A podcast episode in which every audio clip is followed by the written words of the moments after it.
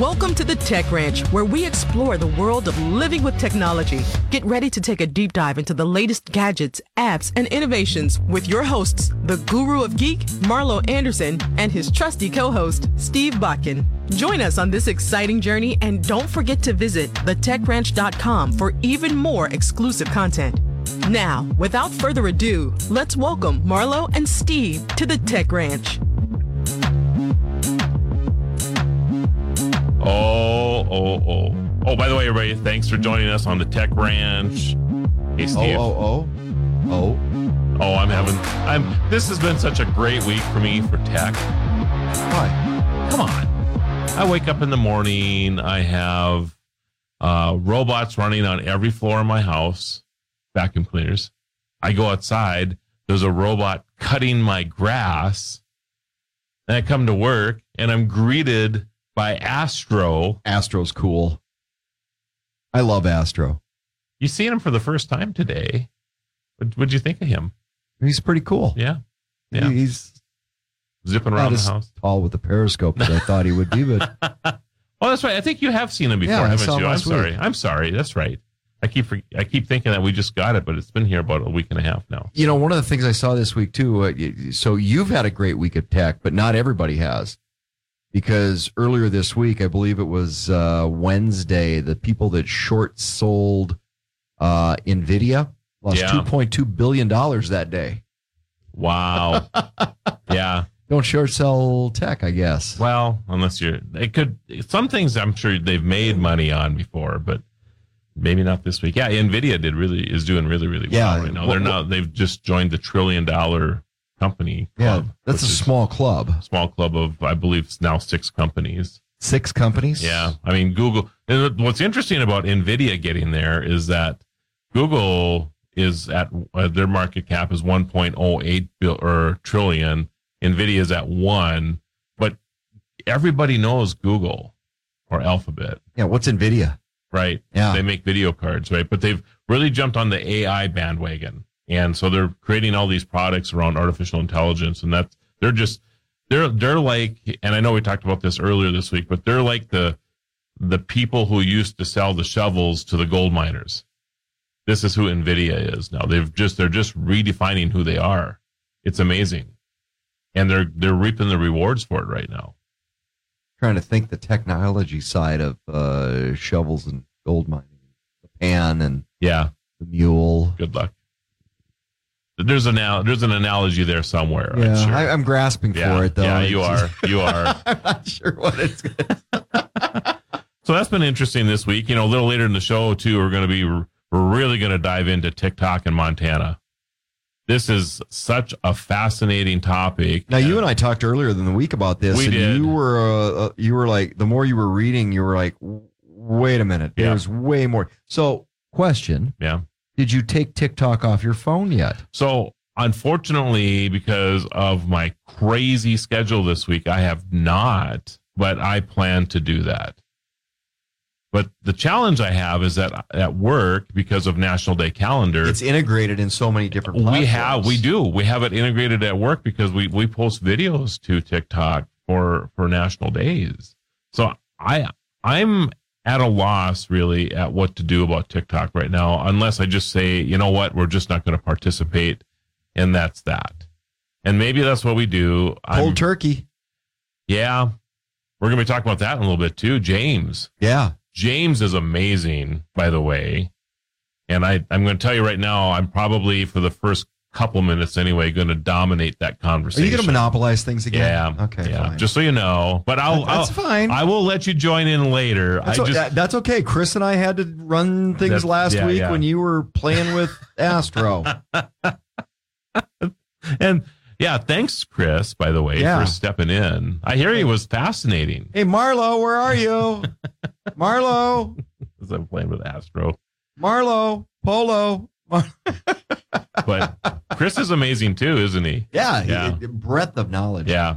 Yeah. He's amazing. He's amazing in our office as well. So we're really fortunate to have him. Now on I know our why your office runs so well. Yeah. Yeah. He's, It's Chris. he's he's amazing. Sure, he's really, really, really, really good with tech. And and uh, like I said, we're very fortunate to have him on our team. Well, like this new computer program that we're working on for the second time now, and it's an entirely different screen than And- what I was working with last week. we're, we're supposed to be geeky, but Yeah. you know, we're having a hard time like figuring this thing out. So if there's some nuances in the program, everybody, it's because we're still trying to figure out this new software. But uh, when the geeks need a geek, we call that- Chris, yeah, call Chris. but he gets a kick out of doing this kind of Yeah. stuff, you know, uh, which is which is great. Yeah, it's uh um James. I I have to admit he's with cat catalytic conversations, and uh, we're really as gonna- opposed to catatonic conversations. yeah, or catalytic converters, you know, it, which I will probably say once or twice because that you that really? rolls off the tongue because I've been does. trained that with that for a lot of years. People steal those though. Yeah.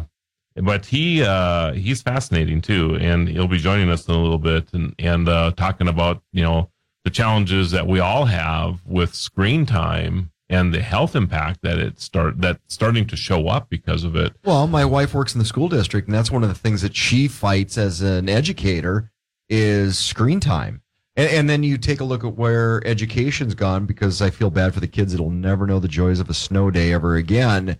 And That is Th- true. I never thought about there's that a before. there's a a weird balance between the use of technology and the overuse of technology. You know, there's a okay, it's a tool and it's a good tool, but when you get immersed in it and get lost in it, then I think there's a lot of dangers there, There especially are. on the mental health side of Yeah. things. You know, I've noticed uh, this. This is a recent phenomena for me.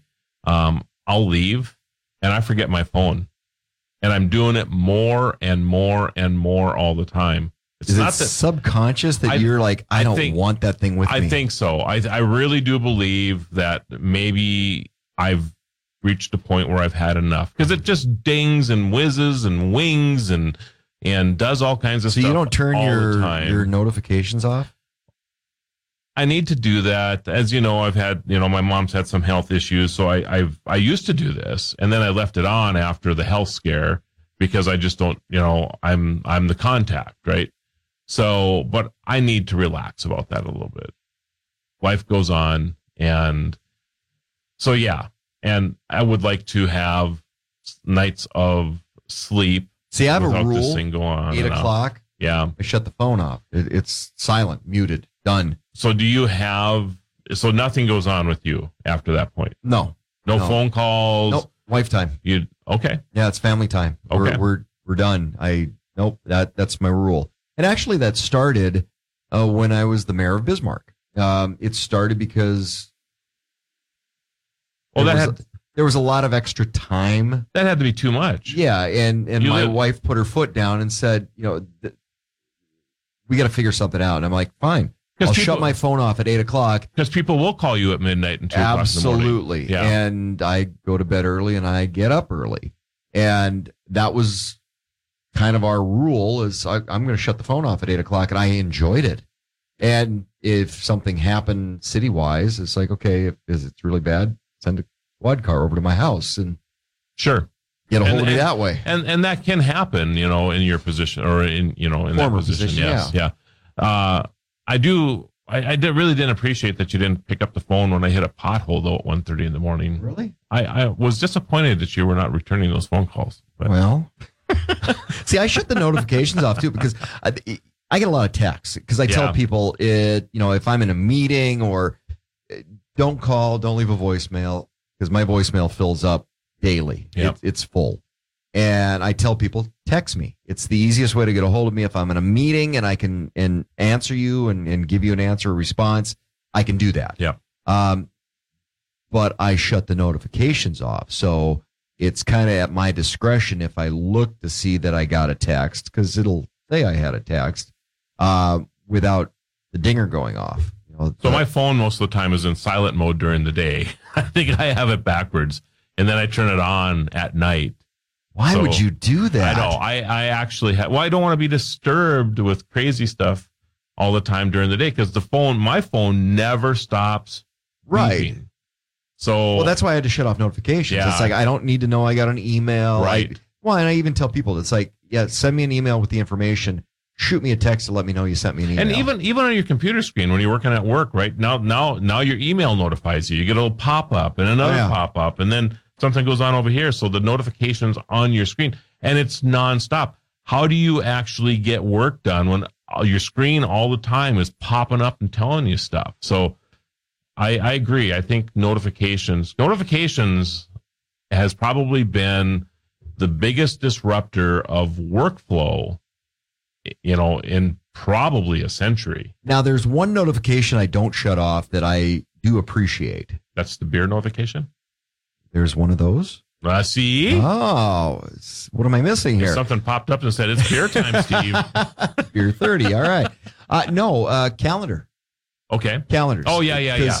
It, I, I've got so much, and you're the same way. Yeah. So much going Live on in my day. calendar. If if it's not my calendar, it doesn't exist. Yep. So I utilize my calendar a lot so that I know, okay, in a half hour I need to be somewhere else, Right. or in 20 minutes I need to be over here, or in 15 minutes I need to be at the hairdresser. I like the intuitiveness too because I have uh, you know we we put the address that I'm going into in there and everything else, so it'll actually send a notification at the time you know Oh, like yeah. five minutes before you have to leave, saying you your trip is going to take you 22 minutes to get there. So to be on time, you need to leave at you know two Uh, integrated with. Google Maps. Yeah, or- exactly. Yeah. And I, makes a lot of I- I do love that feature. There's no doubt about that, and it's it's great for time management. You've got a ton of traffic. You need to leave early. You need to leave yesterday in order to make it on time. Well, see that, and I don't know if you've noticed this about me. If if you look at my watch, what time is it? Okay, every clock except my wife's alarm clock. Every clock I've got in my house, my vehicle, my wristwatch because I have a dumb wristwatch. I Okay. like my dumb wrist. Yep. Ten minutes fast. I set every clock ten minutes fast so that I've got that extra ten minutes banked into whatever my schedule looks like. So I've noticed that my wife does this as well. Is she really? Is she telling me something? You're always late. Just asking. Maybe Well, see, my wife will go, uh, "Hey, we got to go," and I'm like, and then I'm always the one that's waiting for her. So I look at it this way: I'm on time when I'm, you know, 30 seconds early. The Tech Ranch. Let's get back to discovering the latest in technology with the guru of geek, Marlo Anderson. So we're going to move into a little bit of digital health. James O'Farron is joining me from Fargo, North Dakota. And James, welcome to the Tech Ranch. Thank you. So let's Glad get into it a little bit. I'm I'm really curious. I know there's a couple things that you want to talk about. I have a couple things I want to talk to you about as well, and one of them is the health Mhm. of our youngsters nowadays. And what, is you know Mhm. what is a good screen time? Uh, is there such a thing? I mean, let's talk Mm. about that a little bit. Yeah, so I have a bit of a different approach to thinking about screen usage than a lot of people do. There is the just the physiological health that comes into play, having a background in web development. There's the old school 20 20 20 rule, where for every 20 minutes you look at a screen, you look away at something 20 feet away for 20 seconds. Because most of what the challenge that arises when you're looking at a, at a computer all the time is that it's not so much the light coming at you, it's actually the fact that your eyes are locked into one focal Okay. distance for so long. So they're not adjusting back and forth. So looking at something, you know, close up versus something further away is a lot more important uh, than actually coloration of the screen. Unless you're dealing with like sleep issues and then you have the blue light versus red light and circadian rhythms and all that kind of stuff comes into play. So keeping screens and other kinds of blue light systems away from bedtime is also really important but it can help you wake up in the morning too. So there's that aspect too. But that we kind of been, have known that for ages. One of the things that I found fascinating about screens is more the relationship with tasks that they encourage. So if you think about like in the old days back, you know, a few hundred years ago before the industrial revolution, we would have dedicated locations for different tasks in different zones of our life right? Like we would have a bedroom and we have a dining room and we'd have a parlor for guests and we'd have a workshop for doing work. And you would want to go to do something with people, you'd go to a place for doing that one particular thing, right?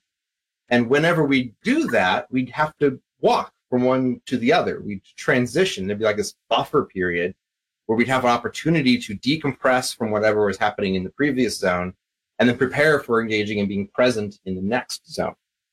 Right? Have you ever had this the, the experience where you walk through a doorway and you forget why you weren't going? It happens to me all the time. Place? Everybody happens. It, it, see, the thing is that that's very normal. That's actually a feature of the human psyche. It's actually not a bug. It doesn't mean you're getting old. That means you're functioning properly. It's good to know. yeah. Everybody has that.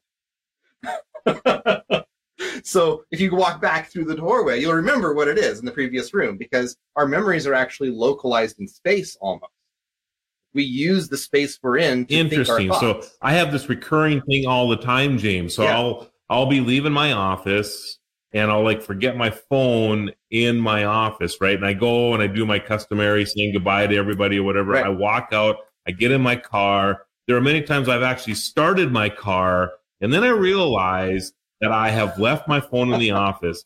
And this happens like 80 to 90% of the time. It drives me nuts. And everybody in my office laughs about it because when I say goodbye, they know I don't actually mean it. They know I'm coming back in one more time. So yes, this happens all the time. Which I, I, I actually, I think it's actually a good sign. That means you're not excessively attached to your phone. You have that phantom phone syndrome, phantom limb syndrome, where yeah. it becomes a part of you. And so if you're out of arm's reach from it, you start getting withdrawal symptoms. You know, it means you're not as yeah, far gone I think, as some I think of us. You're right, and I, I would agree with that. Yes. So one of the things that, that I bring up about this whole process, though, of like using a space and leaving it and then going back into these kinds of things, is that we're designed mentally, our brains are designed to be present with what's in front of us and not to keep track of things elsewhere.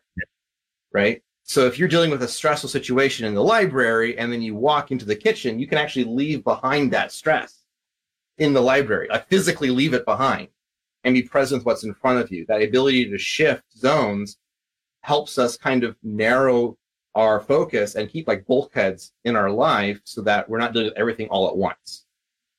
Right. So the thing is, is that with screens, in contrast, everything is always there with us everywhere. Every different notification, every different system, all of the woes of all the world are piped directly into our pockets and into our heads through this same screen. We're doing all of our work through the same device with the same motions, the same user interfaces. And it blurs all those boundaries. So we're having to deal with it all the time. So what does that so what, is, what does that do, do, to you know somebody's stress level or whatever? Now I'll give you an example. I guess you know I've noticed in recent years, um, and I, will go back ten or twenty years, right? So you're in line at, at the Department of Transportation, mm-hmm. and everybody is complaining because the line is taking mm-hmm. thirty to forty-five minutes, right? I hear nobody complaining about right. standing in line for 30 or 45 minutes anymore or at the grocery store or wherever because now everybody uses that time on their devices to get caught up on on whatever they're doing, right? Mm. But you're saying this isn't really such a good mm-hmm. thing. Mm-hmm. Not really, no. Like in that particular instance, when you're standing in line, and this is something that is older than just, you know, a few generations, we tend to have an atrophied sense of ability to maintain our own sense of presence, our own patience is another way of putting it, right? Back during the mid 1900s, it started a little bit earlier than that, but it really made the shift in the mid 1900s. We started outsourcing our attention spans. It really became huge in the 80s with the advent of uh, the new commercialization of, techno- of um, commercials and with cable television. Specifically, I, I've traced a lot of it back actually to uh, when we started doing uh, VCR recordings of television, when you got the, uh, the, the recordings, because then your commercials could be skipped. You could fast forward through them. And so they had to go into this whole thing right. to try and keep your attention. And so they invented this entire method of cinematography and cuts and shots in order to grab our attention. And that migrated into music videos with MTV, and that migrated into regular um, film and television, which you see a huge difference in just the style of filmography before and after that period. And so before that point, older books, older movies, older things like that, the expectation was that we had the ability to maintain our own sense of presence and attention span. Nowadays, we outsource that. So if something is boring, we blame the thing, not ourselves. Interesting. Right? Yes. And so we complain about that. This is this is this is something that's being inflicted on me instead of saying this is something that exercises my ability to maintain self-control. So we've atrophied this ability. We've societally trained everybody into ADHD. There is, of course, physiological um, genetic components to ADHD, as there is a difference there, but the, the underlying patterns of ADHD behavior are being trained en masse from a very young age just through the use of screens and these kinds of patterns of addictive, um, passive, reactive So, what are some of the issues with somebody who's trained, you know, for in to become ADHD? I mean, so, Hmm. some people are born with this, right? Others, uh, it sounds like, are being we're being trained Mhm, to yeah. Mm-hmm. this. So, uh, is there is there are there issues that that come up with our young people or with us as adults as well? Yeah, absolutely. So it makes it harder for us to pay attention for longer periods of time, obviously.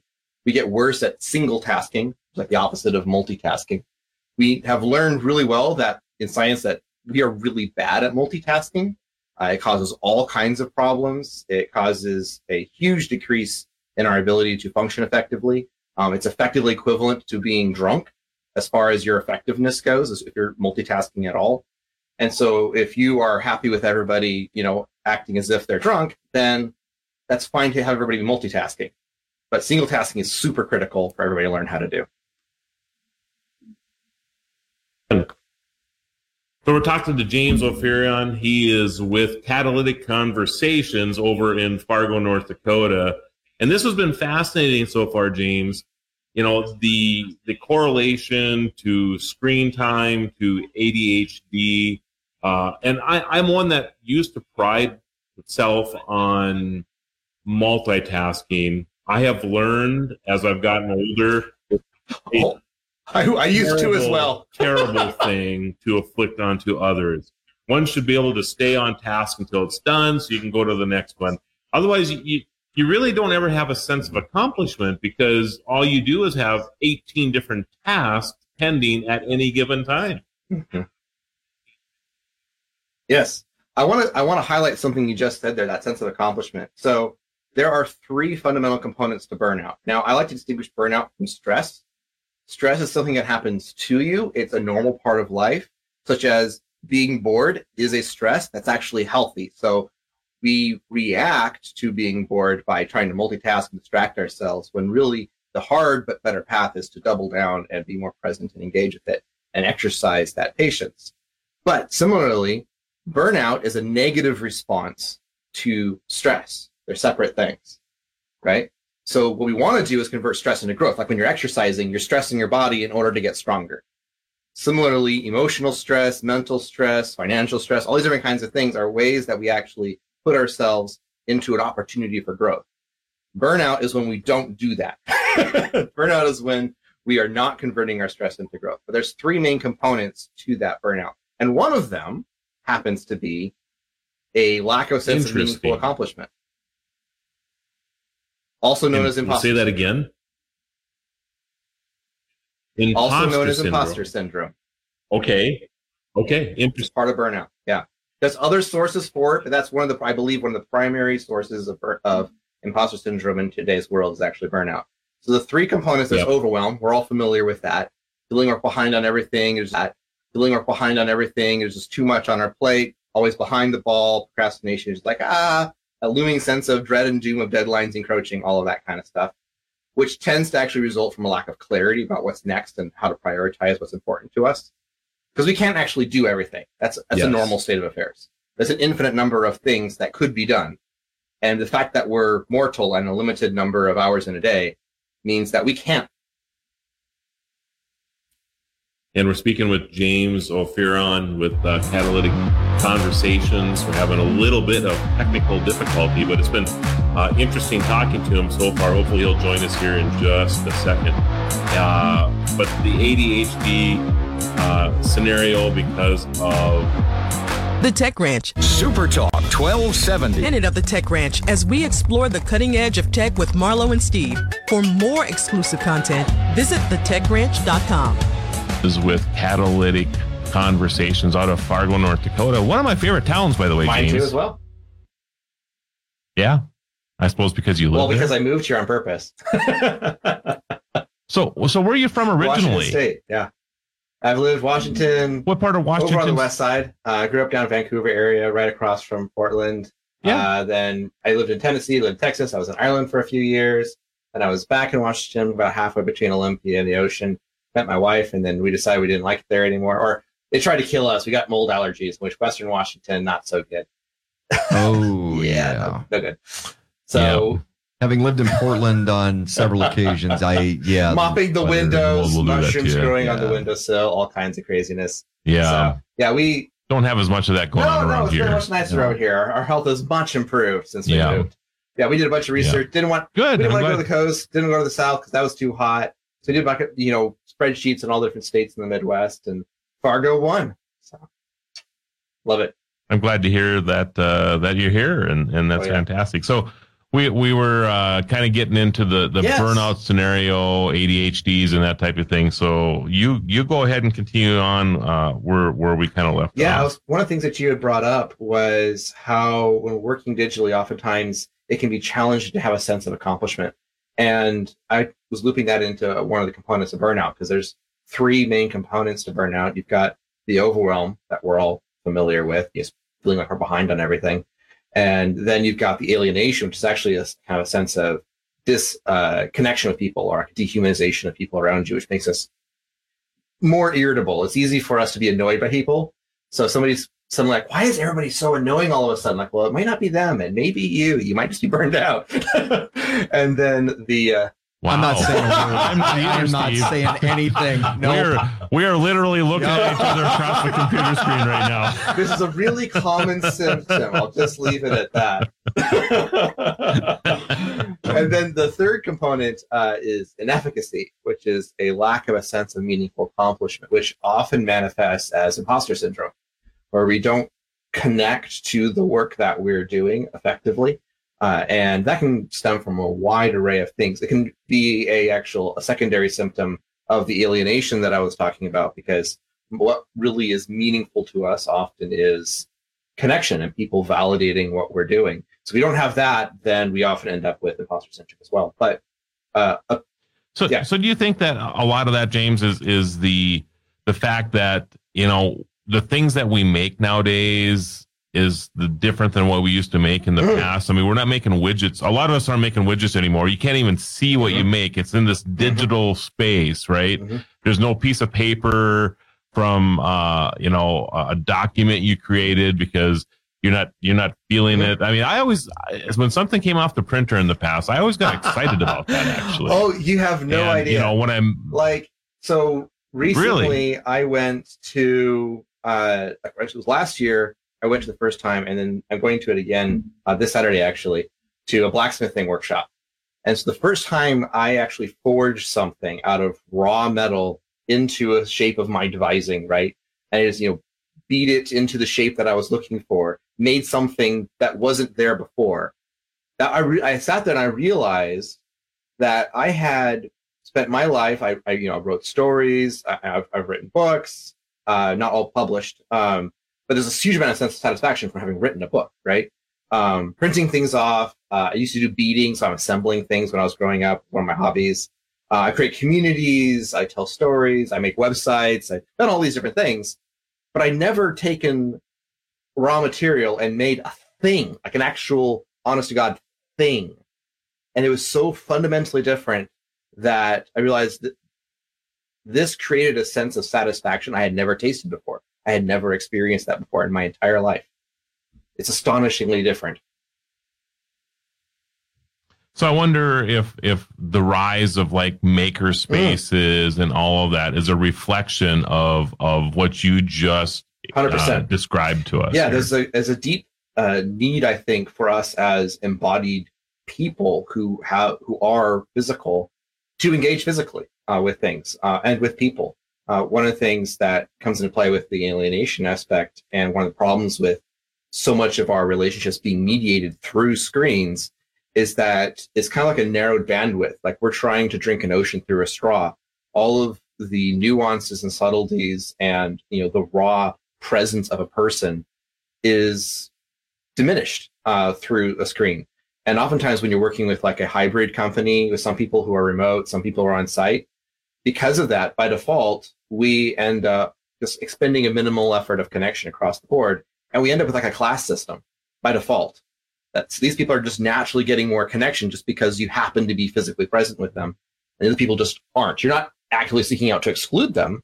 They just are left out in the cold by accident, unless you're intentionally working really hard to overcome that disparity, which people typically don't do that by default. We're not particularly good with class systems in general. So it's pretty easy to fall by the wayside if you're not diligent about what's going on around you. So, uh, for example, I'll I'll get a report on my from my phone. Uh, says you've got so much screen time. How diligent do people need to be about that? How how cognizant of their surroundings and what they're actually doing do people need to to pay attention to? Because I see this pop up, and and for a long time I never opened it. I was just like, yeah, what, what does that mean? I, I, I, didn't. I, but and then COVID hit, and then we were spending more time on Zoom calls and, and online calls, and I started following how much time I was spending on the screen rather than personal interaction. And I'm a big believer that there's a lot of mental health things that uh, we still haven't even oh, yeah. seen come out of COVID, but they kind of go hand in hand with some of the screen time things. They do. And there's a lot, one of the things that we brought up earlier, we're dealing with kids and how much of their world and when they're in their formative years imprinting on what, how the world works, they're not imprinting on the actual world. They're imprinting on screens and the user interfaces that we're designing and all the algorithms that we're feeding them about how the world works are programmed into something that isn't actually true to how the world works. And that's, we have not seen the end of the impact of that. But what I, one thing I, I try to bring about is that I'm not, I'm not an advocate of like completely you know banning all technology. I'm obviously using technology here to engage with you gentlemen, uh, but uh, having a foundation in the physical world that then extends into the technology. Technology should extend our humanity, not replace it. So having an in-person connection, and a relationship that established that is established, and then using that to extend and connect further using technology so is better. Do you do you find that we've turned that 100%. around? So instead of having the the physical world and being an extension into the digital world, we've reversed that mm-hmm. some somewhere along yep, the way. 100%. Yeah, it started actually way back with the Industrial Revolution. We started interme- you know, intermediating a lot of these things that were very human, very traditioned on hand to hand relationally in community and adding ro- machines into the mix. And then it was, they, they foretold it of the Luddites of old, told us this will happen. It did happen. It took a couple hundred years, but it happened you ended up with us becoming the machines. We are became like replaceable cogs. The machine that can just replaced at will, which we have like the huge churn that we see in today's uh, career and vocational uh, challenges that we're facing, where people are averaging changing their careers every five to six years now, which is ridiculous. careers used to change every few hundred years, passed down from generation to generation. You're working on multi generational projects. That's unheard of for people nowadays. Well, and it's interesting because there was a paradigm shift because you talk about the careers, and I used to be the mayor of Bismarck. One of the things that we had to deal with was workforce mm-hmm. issues. And part of it was there was a paradigm shift. There was never, we've gotten away from, okay, you get a job, it's about the benefits, and you're in that position for a long you get pocket walk at the end. We've gotten, yeah. Uh, but we've we've turned mm-hmm. that around in society to where I needed to have HR start addressing what some of the benefit packages look like because people didn't care about the benefits. They cared about, oh, I was going to make another uh, hundred dollars a week in this job, so I'm going to go over there because people would bounce around. It really didn't. What we found was we didn't get people vested until they were about 12 years in, mm-hmm. 10 to 12 years in, and then they were vested and going, okay, I'm going to mm-hmm. stay here. Yeah, because they've invested that, they've developed relationships, likely is a huge part of that. Because you can't really mechanize relationships. That's the one thing that doesn't really work. Even with AI, Uh, you can simulate it, but it doesn't click um, like it really should. It it does not work.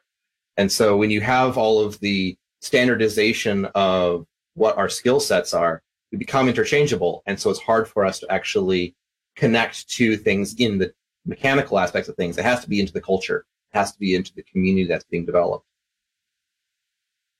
So, James, I want to take this another direction. I have always wanted to know about the impact of notifications. Why is it that a 15 year old, when the phone dings, or I should say, like a 17 year old, is legally driving, right?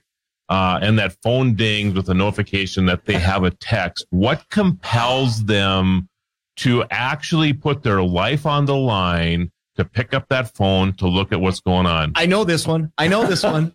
Pavlov's dog. That's all it is. It's Pavlov's dog. We're wired into Is it. that right? Yeah, it's it's it's the same type of um, behavioral addiction patterns that you'll see, um, like with smoke, smoking. Um, smoking is one of the hardest addictions to break, and almost none of that is the chemical component. Uh, the chemicals you can detox from those in a very short period of time, but it's 72 yeah, the- hours. it's- 72 hours. The nicotine's yeah, out of your the system. behavior patterns of that stick for years and years, and you'll still get a cognitive itch for a, a cigarette even three or four years after you've gone completely clean and sober. Similar kind of p- paradigm where you are engaging with these micro hits of dopamine and these behavioral patterns that um, just get ingrained into us. Because one of the challenges with phones, you've noticed this, it ties directly into this, is that phantom phone itch. We'll talk about phantom limb syndrome, where they get, you know, have like an amputee will still feel like an itching in their leg that's not there anymore. If your phone's in the other room, Right. you might still feel like a buzz, like you're getting a notification on your leg, like, like it's in your pocket, even though it's not. It's in the other room. Does this have anything to do with when you always hear the phone ring when you're in the Yeah. shower? that That anything that same with that? kind of phantom phone. Because I still Yeah. do that. I yeah, you I, wh- what different ring and, and it's my cell phone, but it, you hear ghost. that, Marlo? So Seriously, you're not the only one. You don't hear the phone You're ring not the you're in only shower. one. Marlo's shaking his head. I'm He's- shaking my head. But, Come on, But I, I will say though that there are certain James notice- I know what, what you're talking about. What, what, I get these, but I, I've noticed sometimes, like when the notification goes off, and maybe this is the Dramamine that you're talking about here, or or did you say Dramamine? Or Dramamine? Dra- dopamine, dopamine. Dopamine. Dopamine. There we go.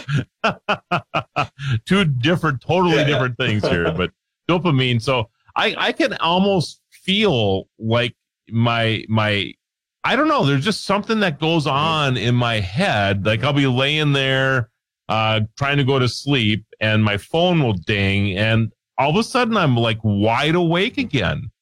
And does this have? I mean, is So, or is this what we're yeah, talking one of about the- here? Or okay, Pavlov. act- what this is what it is, they're isn't actually it? finding is that our body starts treating the phone like a part of itself, like it's actually another limb, like it's a piece of you, it's part of your identity. And so, what everything that happens on that phone is happening in you, to you, in a very real sense, which is horrifying when you think about how much crap is on there. All of the woes of the world are all being piped into our identity through this phone, and it's pulling us in all these different directions without our ability to actually really control it unless we're turning off those notifications. Because we're designed to focus to single task, to be engaged and focused in a single thing at a given time and be present with it. We're not designed to be pulled all these different directions constantly.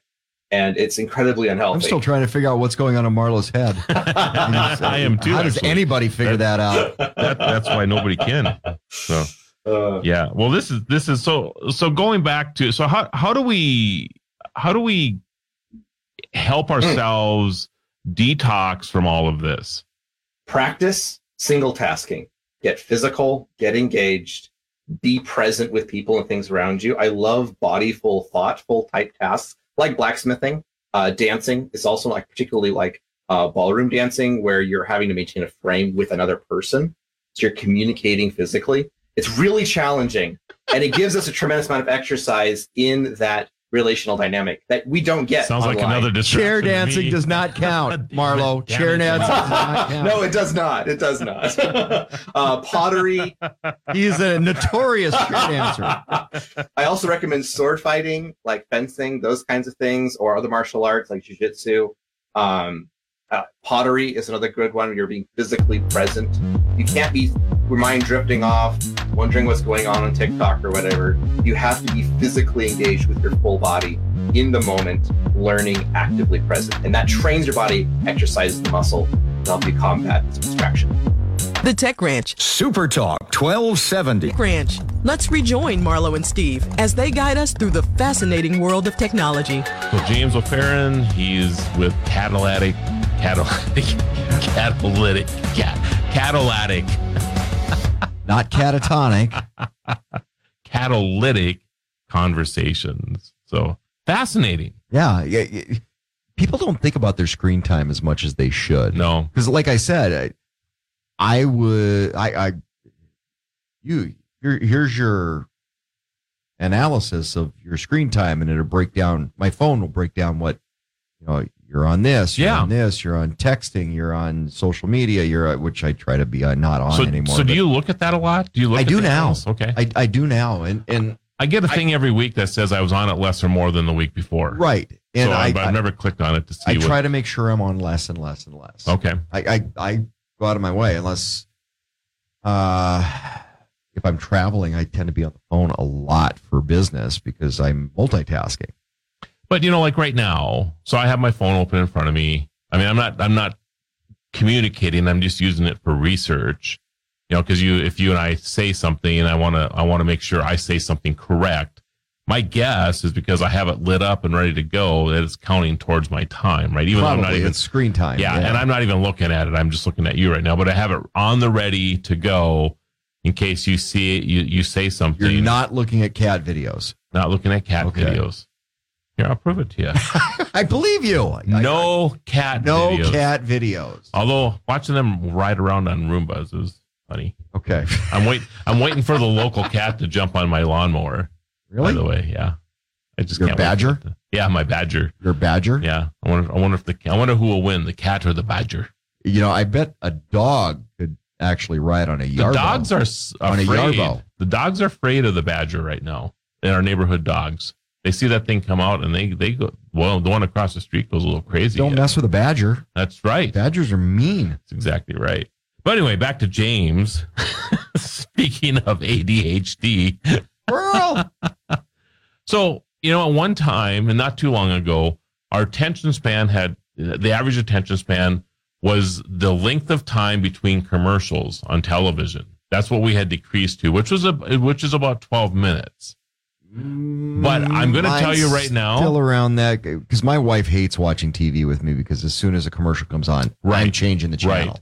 I'm going to tell you right now that our attention span, I don't even know what it is, but I guarantee you it's less than that over as as a population because So, what is the attention span of a gnat? that's a good No. question. Because when we get bored, No. we're moving on.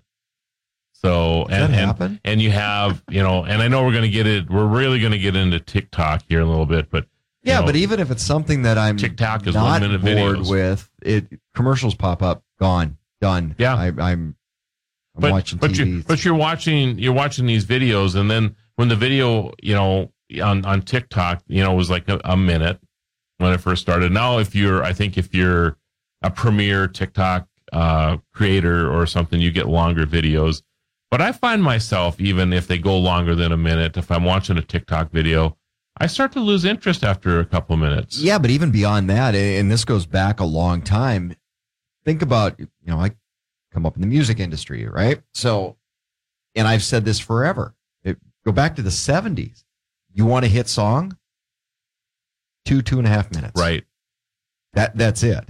That because a there's not enough of it there for people to figure out why they like it or why they dislike it. So they'll listen to it a lot, and it's short, so they have to listen to it a Right. lot. It just it, it's that little window. If you wanted a hit song back in the 70s and 80s, make it short. It it it every time you go back and look at one hit wonders, and they're short songs mostly. but that's generally how it is today too isn't it Well, but now it's with videos. right right that's true So, So- if you do a five minute video, what's the attention span? If you do a 30 second video, then you're probably going to have more people hit. Right. Yeah. I, I, but obviously the whole industry, I mean, in our entertainment industry, social media, whatever, has created a population of ADHD. Clickbait. We're all clickbait. So, you know, whether, whether you like it or not, I think James makes some good points to, you know, turn the stuff off. He's got this 2020 rule where every 20, 20 minutes look away from your, from your computer for 20 seconds which I thought was interesting. You know, I, I would have, I actually expected him to say longer than that when he told me about this 2020 rule that he uses. But it's just a matter to break the focus. I mean, you, you get caught up, and I've done this many times. I get caught up into a project and it'll be two, three, four hours a lot of times, you know, working on a document or whatever before I look up from the screen. I may have been distracted a hundred thousand times in that period, you know, with the different. Oh, what's Astro doing right, now? Right, yeah. Uh-huh. But I haven't looked away from my screen. You know, so he's saying that after 20 minutes, you should look away from your screen for even 20 seconds. But there's two parts of that. There's the mental health side of things, and that's what James really touches on. But there's also the physical health side of things. After 20 minutes, whether you're on a screen or whether you're at a desk, you should get up anyway. you should. You should. There, there's a mental health side and a physical health side. After t- I like the 2020 rule, but expand that a little bit. Get up away from. Don't look away from your screen or Right. from what you're doing. Just get up. Eh, eh, go walk to. Well, a lot of people working from home now. Walk to the kitchen. Yeah. Walk to somewhere. Just get up and move around a little bit Go get the mail. yeah, there's the, the the physical garbage side out. of things besides the mental health side of things. Pick a things. blade of grass. At the end of the day, if you do that 10 times, you have 10 blades of grass picked that you don't have to mow later. Actually, one of my okay. The- we weed the neighborhoods of dandelions. Yes, and, and I've got work. a tool for that. Yeah. And I can spend hours uh, going through the neighbor's yard because I don't have dandelions really.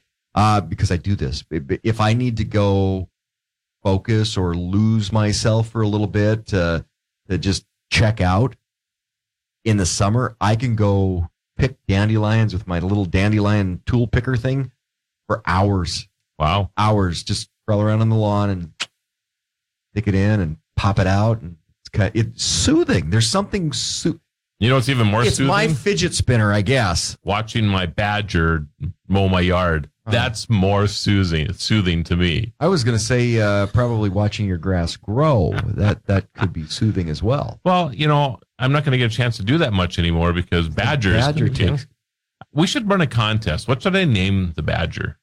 I Actually, like the badger. badger's not bad, is yeah the badger's good we'll Well- name my yarbo okay, that's a good idea. yeah because yarbo's When the yarbo uh, comes in, yeah, yeah, you we'll need, name the you need to have a nickname. yeah badger's yarbo. like uh, badger yeah, don't screw with a badger yeah.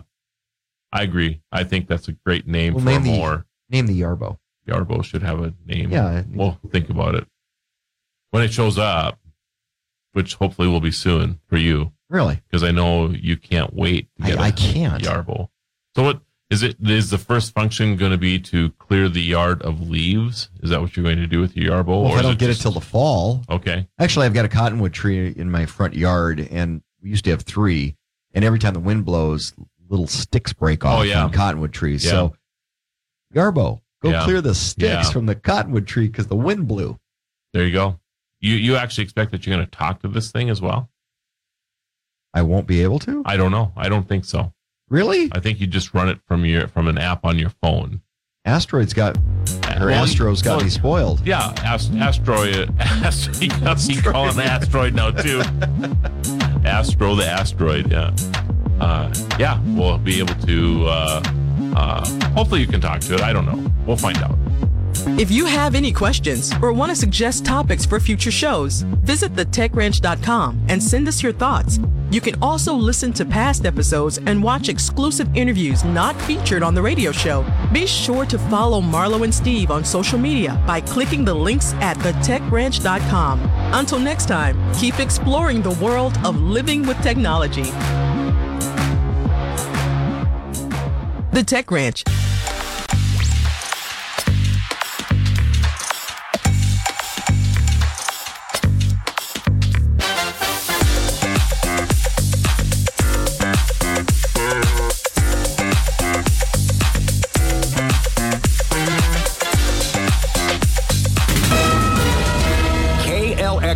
AM, Mandan, Bismarck, a town square media station, broadcasting from the View Community Credit Union Studio. Here's the latest from ABC News. I'm Dave Packer. Preparations are underway in Miami this weekend for Tuesday's high stakes appearance of former President Trump for his second indictment this year. And it could just be the start of his legal troubles. ABC's Aaron Katersky is outside the Miami courthouse. Between the two indictments in New York and here in Florida, the former president faces 71 felony counts. Trial is already scheduled in New York in the hush money case for March, right in the heart of primary season. And the former president faces the prospect of two more indictments, one from the same special counsel over January 6th, and the other from prosecutors in Atlanta over election tampering. Now, despite Thursday's indictment, the former president is hitting the campaign trail once again this weekend. Speaking at the Georgia State Republican Convention today, its first appearance since the indictment's release. There are plenty of supporters on hand, like this Georgia native. Trump's great. He's been great for the country. If people would wake up and smell the roses. Meanwhile, President Biden and First Lady Dr. Jill Biden today hosting the White House Pride celebration on the South Lawn. The First Lady. Today, we say loud and clear that you belong, that you are beautiful, that you are loved. That's the miracle that carry us carries us through the darkest times. The Unabomber found dead in his prison cell this morning. Ted Kaczynski terrorizing the nation with mail bombs. Ted Kaczynski's crudely made devices became more sophisticated over the 17 years that the man who became known as the Unabomber targeted universities, airlines, and advertising executives. He killed three people and injured nearly two dozen others. Authorities eventually tracing Kaczynski down to a primitive Montana cabin after his manifest was made public and Kaczynski Kaczynski's own brother recognized his writings and alerted the FBI. Michelle Franzen, ABC News. Ted Kaczynski was 81. You're listening to ABC News. Super Talk 1270, Bismarck area weather. With your forecast, I'm Corey Hartman. For today, mostly sunny, a bit breezy, highs in the mid 70s. Breezy tonight, mostly clear, 49. Sunshine, 76 for your Sunday. For Sunday night, mostly clear, a low around 51. Sunshine Monday, a high near 81. For Tuesday, sunny with a high near 86. Try Grandpa's barbecue sauce made from an original family recipe. Get it at grandpa'sbbqshop.com. Currently 69 degrees. You took the first step and quit smoking, but even former smokers may still be at risk for lung cancer. That's why SaveByTheScan.org wants you to know about a new low dose CT scan that can detect lung cancer early. It takes only 60 seconds and could save your life. You took the first step, now take the next. Visit SaveByTheScan.org for a simple quiz to see if you're eligible and talk to your doctor about screening. SaveByTheScan.org is brought to you by the American Lung Association's Lung Force Initiative and the Ad Council. News, talk, and sports for Bismarck Mandan. Super Talk 1270. Portions of the following program are pre recorded.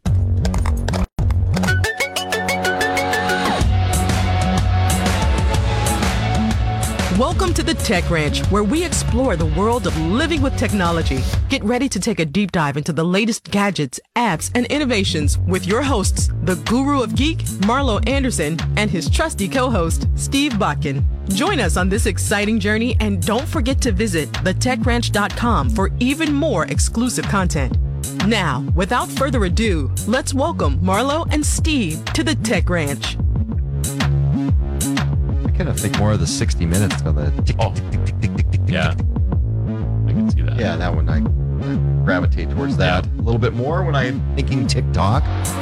But you're on TikTok and I'm not on TikTok. You know, the first time I heard TikTok, I thought it was some type of clock app. I don't think I'm the only one that way too. I mean, until you until you get in there and find out that it's just you know it's videos. But Hickory Dickory Dock. That's what I yeah, think of. Yeah. So it's interesting you know even even the the uh, name of the app. Uh, but it has it has catapulted into one of the most popular apps of all time. Oh it's huge. Yeah. Absolutely huge. Yeah. And i mean so but much the question so, is why? That it is interesting. It uh you know i think even facebook is you know feeling threatened by tiktok. They have for a while already. And and generally speaking i mean you hear about that TikTok is dying off, but TikTok is still king. It's just that people don't spend as much time on, or excuse me, that Facebook is king. Uh, but they don't spend as much time on Facebook now like they used to because of diversions like Well, think about market share. It's it's just cutting into Facebook's market share. Right. So, but the users really haven't declined a whole lot on Facebook. They just don't spend as much time on Facebook. And, well, and I see that myself. You know, so. Facebook. Here's the thing with all these social media apps is, hey, here's a cool new social media app. They'll buy it. You know, Yep. so Instagram, the Twitter, Yep. or it, it's a, a Facebook thing, not TikTok. Right. TikTok's different. Yeah, TikTok is different. It's not one you're going to buy because of the ownership. So that that's that's the problem, and and you know you get into no. So Montana now has banned TikTok. TikTok gets fined ten thousand dollars a day if it finds out about any instances of the app being able to be downloaded by anybody in Montana. So Governor Dutton got rid of TikTok, Wrong governor. taking them to the train station. Wrong governor. Oh, okay. It's not Yellowstone. Oh, okay. Yeah, Governor It's in Montana though. It's close. Governor enough. Montana. Yeah. Um, so I have Tester on my on my list here. So Jon Tester is the uh, senator, Democratic senator from Montana, who has reversed his um, support of the ban and said that Montana shouldn't have banned the silly TikTok TikTok app. We'll get into that a little bit too. Um, but the governor, uh, Greg Glanfort, had Gianfort, uh, yeah. Gianfort. I'm sorry. Yeah, yep, yep. Thank you. Uh, had had uh, signed this into into law. Ten thousand dollars per day for each time someone is offered the ability to access the social media platform or download the app. So How do you police that? I don't know, but I'm guessing that they probably are trying. You know, there's probably some people in the office of the governor that that maybe attempts, Righteous bucks. That'll balance a budget in a hurry. Yeah, ten grand a day. Oh my goodness. Well, per user. the 10 grand per user for each time someone is offered the ability okay yeah that could that could that could add up. It could be millions of dollars Yep. a day. the penalties would not apply to users. So if you actually go ahead and download the app because you have the access to it you are not the one that's going to get fined. Tiktok is the one that's getting fined because they they allowed that to happen. So so it's interesting. And you know they they claim and I know that let's see if I can find what the attorney general basically said, but this whole thing started because of the weather balloon Right. that China deployed over the United States a few months ago. And One of the weather balloons. right, right. And it had gone over Montana and Do I get to put my tinfoil hat on now? yeah, you can. Cool. in Montana,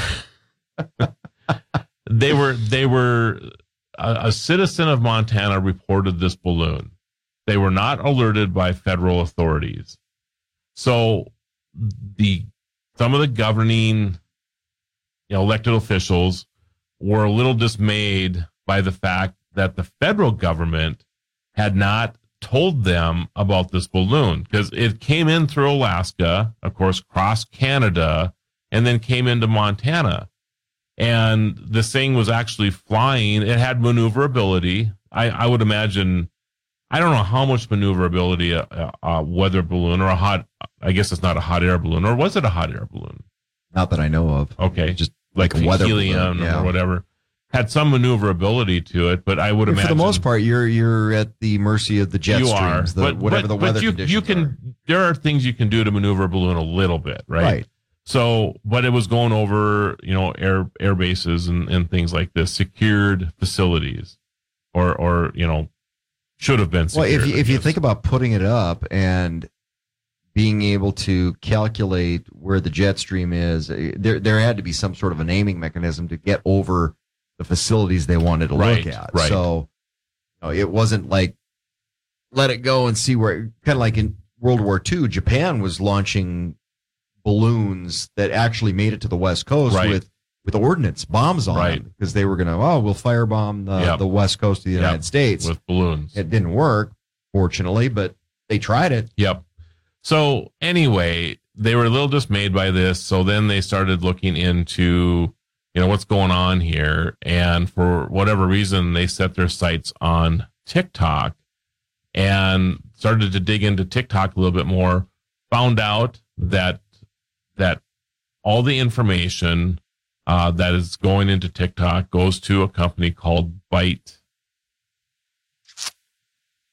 Book is called Byte. There's another. There's another syllable there. I'm just thinking Bite Squad. I'm, yeah, that's not it. Now I'm hungry. Um, Thanks. And, oh, you're very welcome. And uh, I'll, I'll think of the, the rest of the name of that in a little bit. But anyway, it goes to this company that's based in, in China. And China, all they have to do is order the company to turn over its database, and they have to do that. So they have found that, you know, Facebook has biometrics, has all your photos, and and because it has access, you know, when you put TikTok on your phone, it asks you for your contact list, your images, your videos, uh, and a lot of other stuff. It well, that's part of the a- problem that makes TikTok a little different Yeah. is that you can't shut anything off, any of the permissions. if if you want to use the app. you wanna use the app, has key have- logging built into it, and this is to me where it gets scary. That's the scary part. Is the key logging thing because when when they're able to to to actually keep track of what you're typing into your phone. And then they can look back at it later and say, "Oh, look at that! Steve went to his bank, and here's his username and password." As long as the app is active on the phone, which you know a lot of people just minimalize their apps. So as long as it's active, it has the ability to to keylog. That's a really scary thing. And then then they actually came out. The attorney general stated that they they have they've known instances where they were because of TikTok they've used that information to track American journalists. And now you start really thinking about what is going on here. For me, it's the layers. You start putting all the pieces together, and, and this is the tinfoil hat side. But you take a look at China, and Chinese government is cutting edge when it comes to facial recognition software. Uh, they just do it better than it, they can find anybody in a crowd. That's And correct. They got a lot of crowds. That's and correct. Because there's cameras everywhere, and they've got the software that'll facial recognize somebody. You know, it's like boom, where's where's Bob? Yep. Uh, Bob's over there because his picture just popped up, and the camera recognized him. It- Yep. It's crazy how far ahead they are of everybody else. Now, when you start putting in that with the other pieces, it's kind of the sum of the parts, and then it starts getting really scary because now uh, they can track where you are, they can track uh, your surroundings.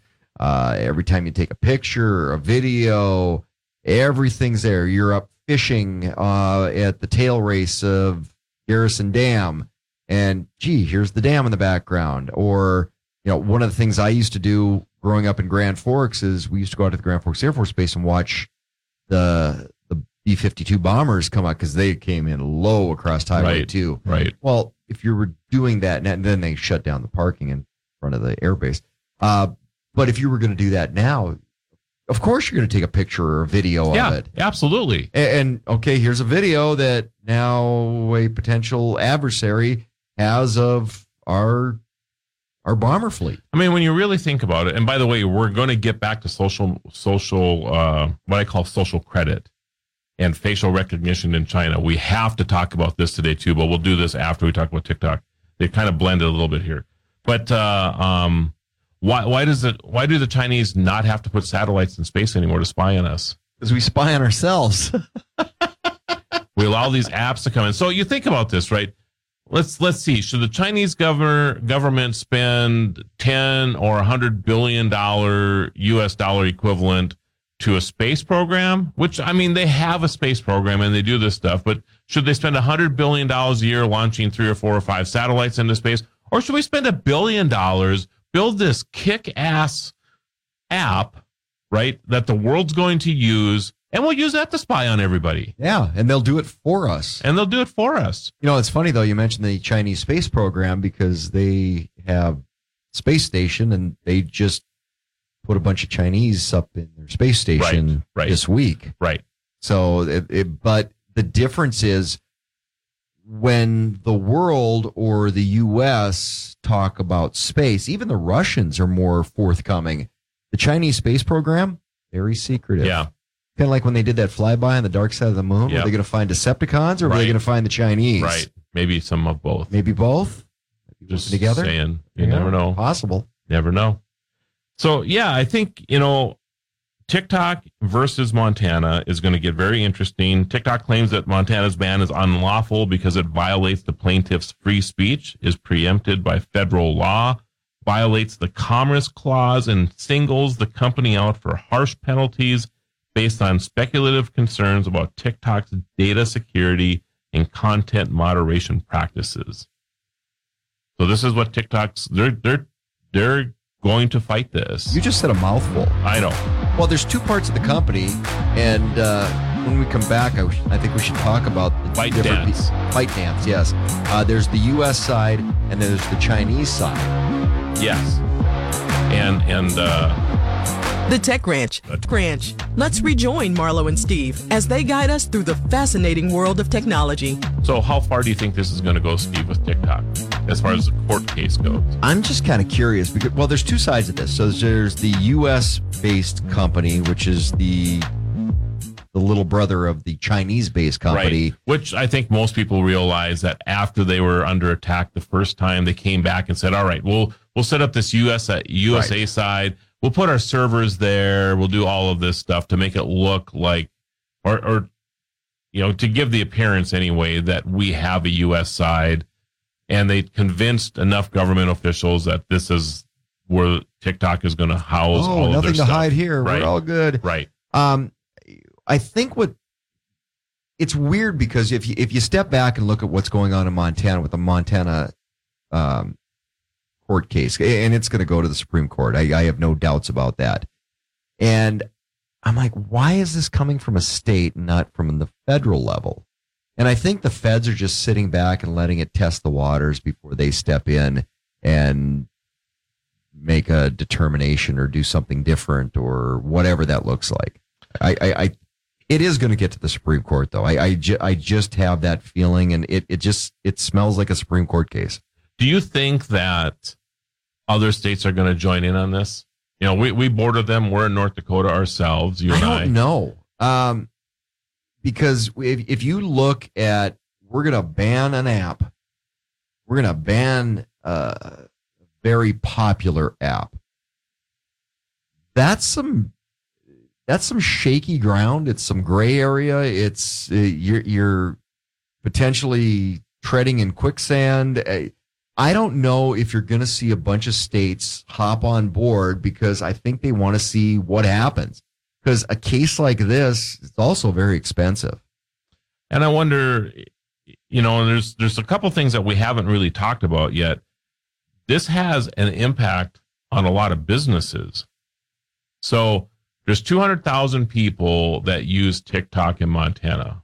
I, I, for the life of me, can't remember how many people live in Montana. I think it's like 1.2 million, right? I think. I, we'll look that up. But Less people than elk, but yeah. Yes, yes, for a lot less than Yeah. elk. Uh, and then there's there's six thousand businesses that use TikTok, and they use it in a way that promotes their business. It's advertising. It's Bob's Donut Shop showing off his donuts that he made today for because it's the first day of spring or something, Or right? Bear Scat with the new donut for, For- the for larks. Yes, Yeah. exactly. Same. Yeah. Businesses use this and it's a way for them to get their stuff out there. And some businesses are very, very good at it and they actually depend on the income that these videos produce to drive significant revenue to keep their doors open. All right. And then there's the influencer part of it as well. Okay, that's not a job. I know, but people do make money I'm an at it. influencer Yeah, of what? But if they if they if they make if they're making a living and all of a sudden the government comes along and says, "Hey, you can't use TikTok anymore." What I mean, it would it would be like them coming the government coming in and saying, "Hey, Steve and Marlo, you guys can't do the Tech Ranch anymore because we don't agree with your business practices or whatever, you know." So, Well, that's where it's shaky, and I, I this is where that the court case Yeah. really is going to get interesting. there's going to be a lot of states that don't hop onto it because of that. Yeah. It- it's it's going to be protract. They're like, okay, let let Montana navigate these waters first, and, and then I think it'll go to the federal level. I, I I'm not seeing a big a big onboarding from outside states Okay. hopping on a class action lawsuit. I just don't in this case. But it is interesting. I'm going to read this again because, like you said, it was a mouthful. In its lawsuit, TikTok claims that Montana's ban is unlawful because it violates the plaintiff's free speech. So I will say that's probably true, right? But is it is it the plaintiff's free speech? So the plaintiff is TikTok. Is it their free speech or is it the free speech of the users? Yeah, that's an interesting, may, probably both. Is preempted by federal law,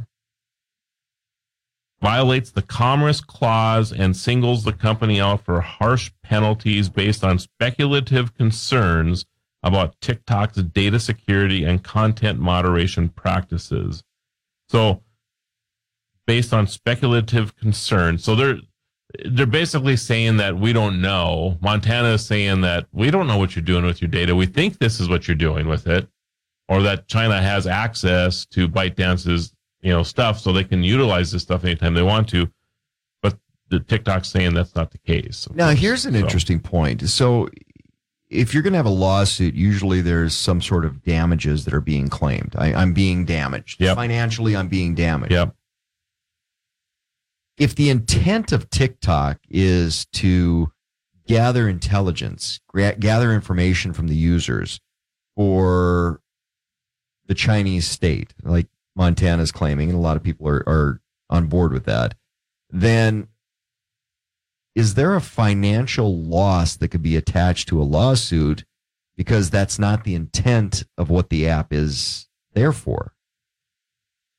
I find it interesting. It's a lot of legalese, but I wonder if TikTok's going to sue for monetary loss. Is that where you're going? Yeah.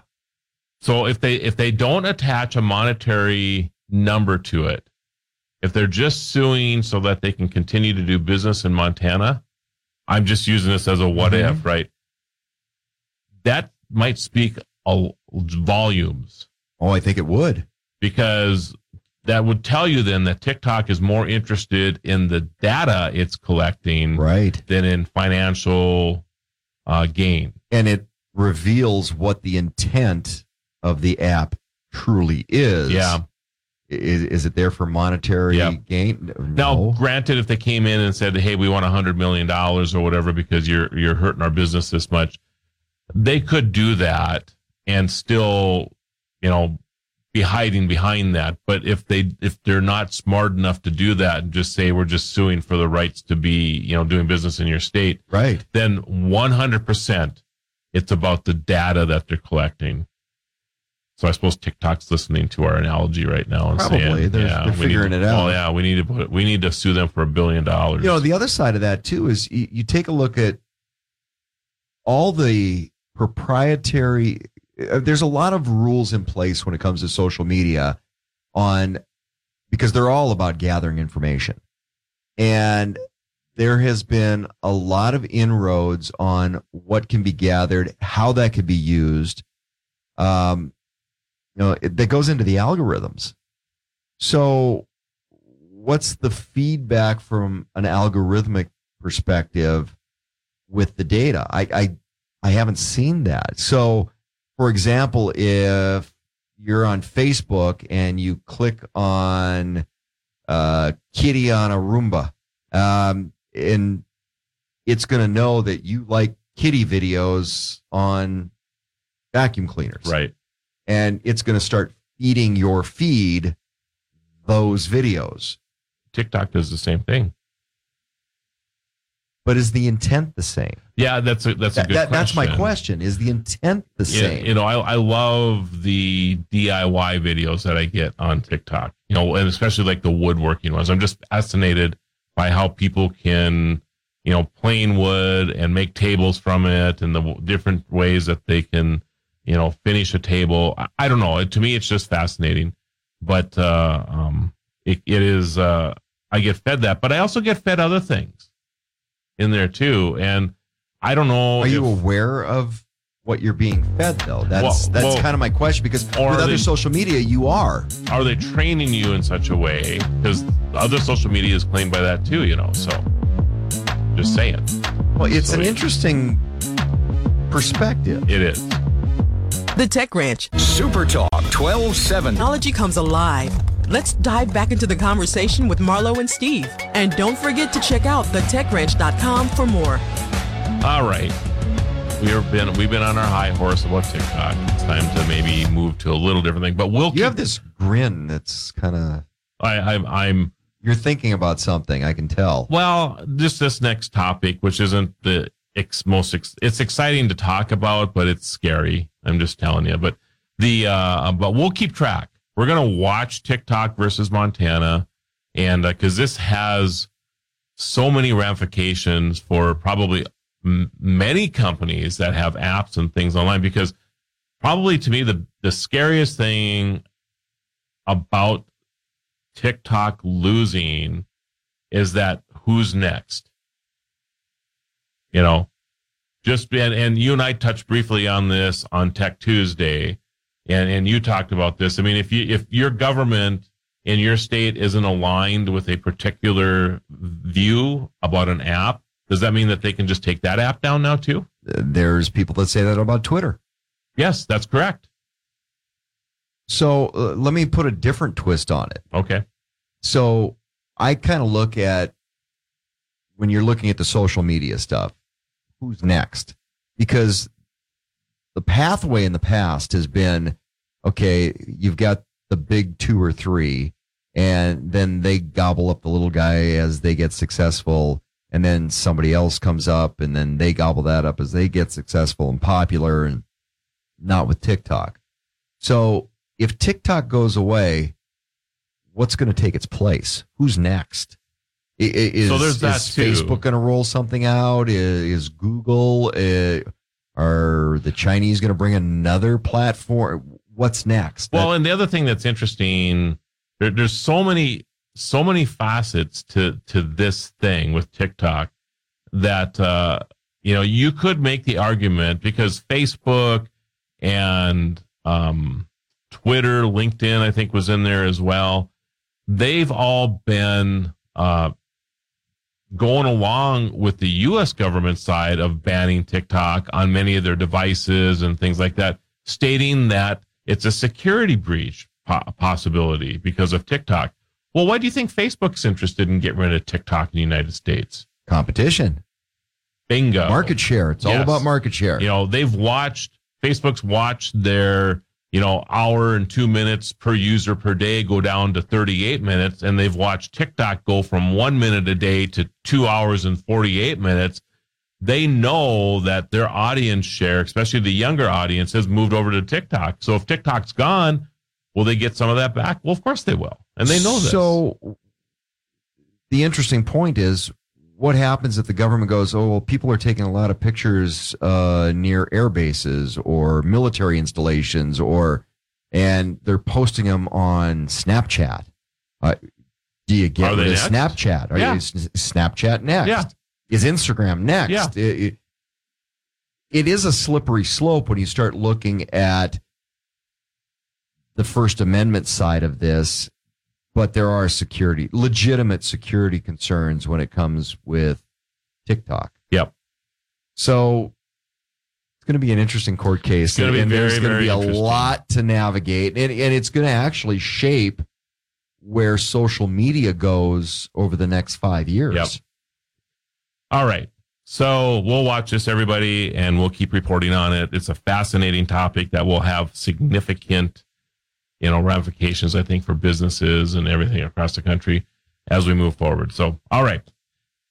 China. Now we get to watch smiling Chinese faces.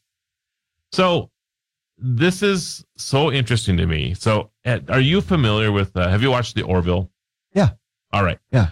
So there was an episode in the first season where the Orville visits a planet. So for for everybody who has never watched this, I, I shouldn't make the assumption everybody knows what this show is. It's it's a lot of Star Trek fans say that the Orville is what Star Trek should be. It really was. I mean, it was.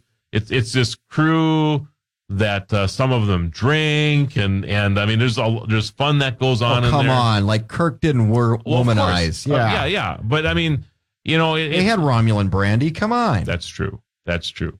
But it's one of these it's one of these shows, but they get into these these situations and one of the situations they go on this planet and they have their away team that goes to this planet and just as a joke, one of the crew members starts kind of doing a dirty dance with this statue.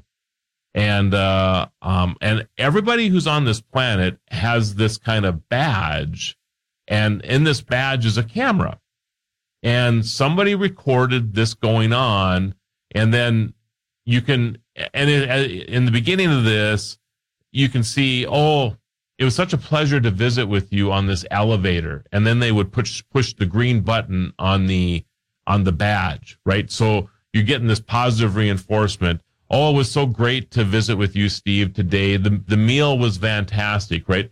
But if you do something that irritates somebody they can push the red button. And if you get enough of these red things pushed, you start losing your ability in, social credit to do things, right? You can't eat at a particular restaurant because you have a social, you have 500,000 dislikes on your badge, right? And this goes with you.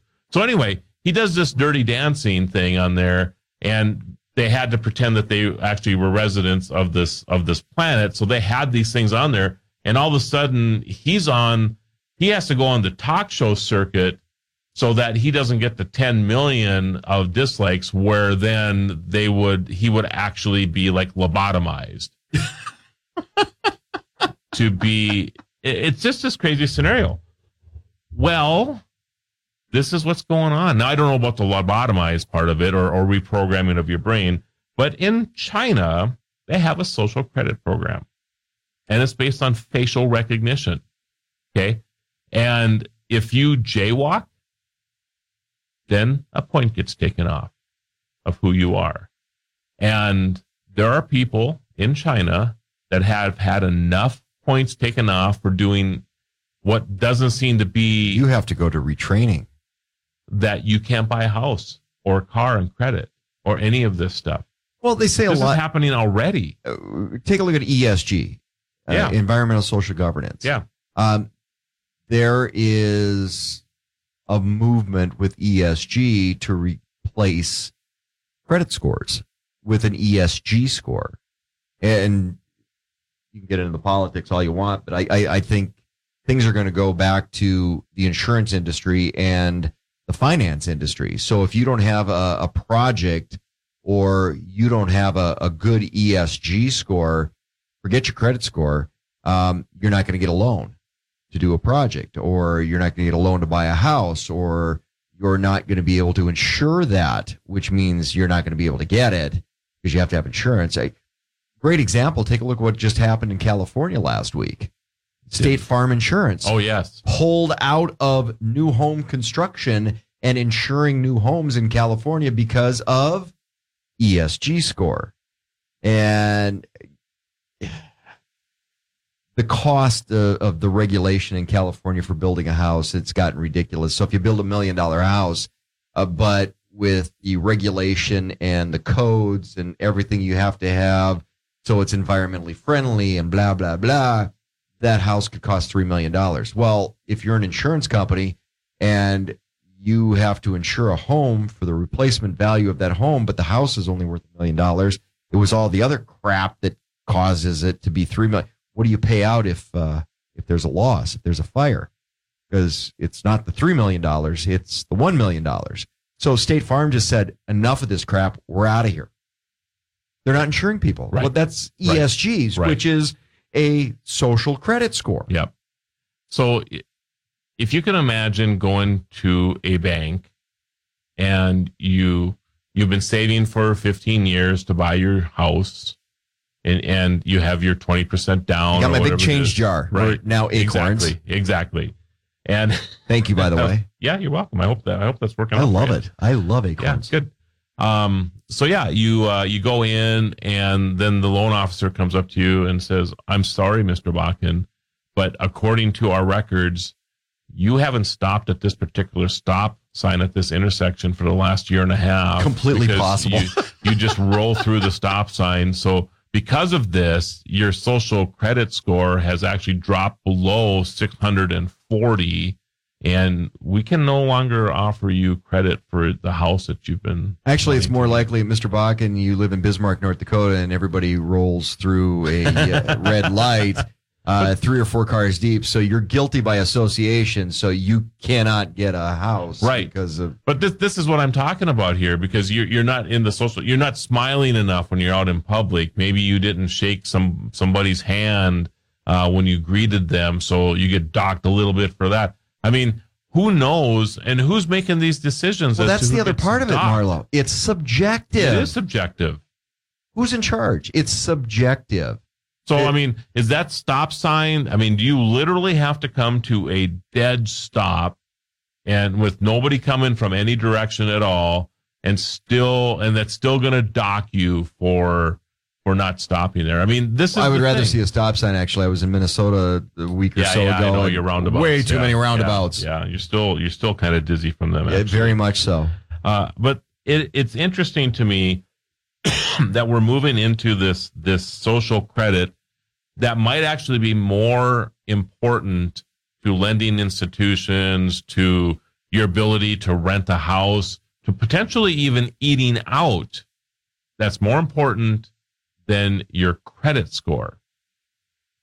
Okay, So- you you mentioned the food side of that, and um, when you start talking about the social side of stuff, take a look uh, a couple years ago in New York City. They passed a law that said, nope, because of obesity, you can't buy a large pop. Right. And what just happened in New York?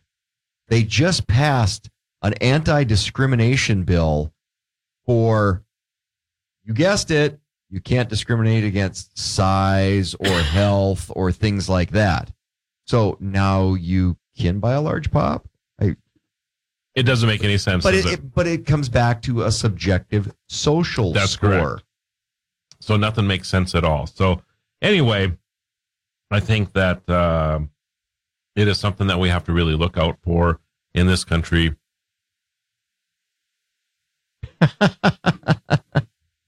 Thank you. And uh, um, it'll be a great time, I think, for people to investigate this because I don't know about you, but we are there are more and more cameras everywhere, everywhere. Big Brother is here. Well, always watching. Uh, Like I say all the time, it's like, oh, good lord, I'm glad they didn't have camera phones when I was in college. I can't imagine. well, but okay, so you know, we talked about the mental health with screen time and all that stuff a little bit earlier, and and you take a look at some of those pressures that kids are under today. Oh yeah. So yeah, and there's those that are kind of dumb and don't realize that yeah, you're probably going to be on a video if you do something stupid. Um, what are the ramifications of that from a mental health perspective? So you did something, a youthful mistake, which we all made youthful mistakes. Some people still make youthful mistakes, Absolutely. y- you made a youthful mistake, and it never goes away Never goes away. you you don't work through it you don't rebound from it it never goes away Yep. and that's a legitimate concern Yeah, it is. And and I think you have to really be cognitive and, and especially parents have to really understand, you know, in, in the age that we live, that they have to be careful and they have to make sure that they're parenting, you know, their children so they don't do or at least the best that they can. yeah You know, I mean, you never know the influences that kids are going to run into. you know when you have whatever, you the know. talk with your kids right? which talk is it now Yeah, that's a good question actually, because the talk. there's a lot of talks with your kids my, now my my guess is the talk that you and I had with our parents is probably doesn't even go on much anymore. No, not at all No, because they're educated everywhere else. and know. what is the talk Yeah. parents need to be having with their kids Yeah, the A- talk. a lot of it's the social media It stuff is. it's whatever you do will follow you forever Right. it's never going to go away don't be stupid Yep. make smart choices Yeah. well like my wife always says make good choices Yeah. Uh, That's what she tells her students all the time, and she's right. And you can't make enough scotcheroos to get yourself out of all trouble. She might be able to. She makes good scotcheroos. Good scotcheroos. But if you're a kid, it never goes away. Yeah. And that grates on your mental well being. Absolutely, it does. So, yeah, we'll get into more of this. The Tech Ranch. Super Talk 1270. We're thrilled to have you with us as we continue exploring living with technology alongside Marlo and Steve. You know, it's amazing. We have gone almost two hours and not said this word or this whatever abbreviation once. We have not. It's hard to believe, actually. No AI. Not a single mention of artificial intelligence. Wow. So this is interesting. And, and this happened a little over a month ago. Uh, but it's, and, and we're just catching up to this news now. But Drake and The Weeknd, you're familiar with these artists? Drake, yeah. Okay. And The Weekend. Weeknd, okay. yeah. AI song pulled from Spotify and Apple. Okay. Really? Yep. Goes on. A song that uses artificial intelligence to clone the voices of Drake and The Weeknd is being removed from streaming services. Heart on My Sleeve is no longer available on Apple Music, Spotify, Deezer, and Tidal. So, Now, who did the song? so I Was that their permissions, or did they have I it pulled? I do not or- believe that uh, the creator, known as Ghostwriter, claims the song was created by software trained on the musicians' voices. So, trained the software and then created this song. Song goes viral, and uh, and it was stated that AI helped create the song. with the artist permission. No artist permission. Okay, that's the problem. That is the problem. So, um, so it's been pulled. Who gets the royalty checks? It's also being pulled from TikTok, YouTube, but some versions remain available. It follows stinging criticism from publishers, Universal Music Group, which said the song violated copyright law. Absolutely, The does. music publishers said platforms had a legal and ethical responsibility to prevent the use of services harming artists. So it's no different than if yours and my voices are cloned and put together another tech show, for example. That already happens, though. Not, not with us, but great example. James Earl Jones signed a contract. Right. He will always be the voice of Darth Vader, But that's even when he's no longer around, but that is be, with his permission, with his permission. right? And but AI will. You'll always be the voice of Darth Vader. And the software that we use, by the way, uh, to record this show, which hopefully I think we're getting better at Getting it, right? better at okay, good. So again, we apologize, everybody. We're training on new software here to create the Tech Ranch. Um, Training on, not training. That's true. Yes. Yes. Yes. Thank you. Uh, has has a feature. I don't know if you've seen this for cloning our voices.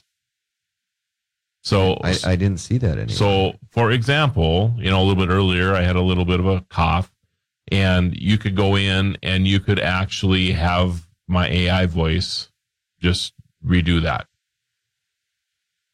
You didn't know that, did you? no, I did not. Yeah, yeah. It takes it's seventy sent, sent, sentences. You can have the AI, my clone, do that as well. And after it takes about an hour to go through Marlo this, sells seashells by the seashore. Right. And then within a day, it'll come back and it will have your your AI voice trained.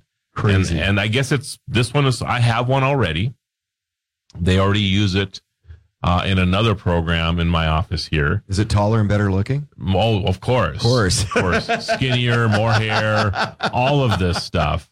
It's stronger. Well, if you're gonna go all in, go all in, right? That's exactly right. Uh, but yeah, I mean, and they use it uh, not all the time, but if I'm not around and they need something real quick because of my, you know, and it's just my extensive travel schedule, which, which continues to get worse. So I don't have as much time that I can record like I used to. Um, they'll use the AI to, they'll type out the script and, and the AI will It's read like it that Pepsi commercial.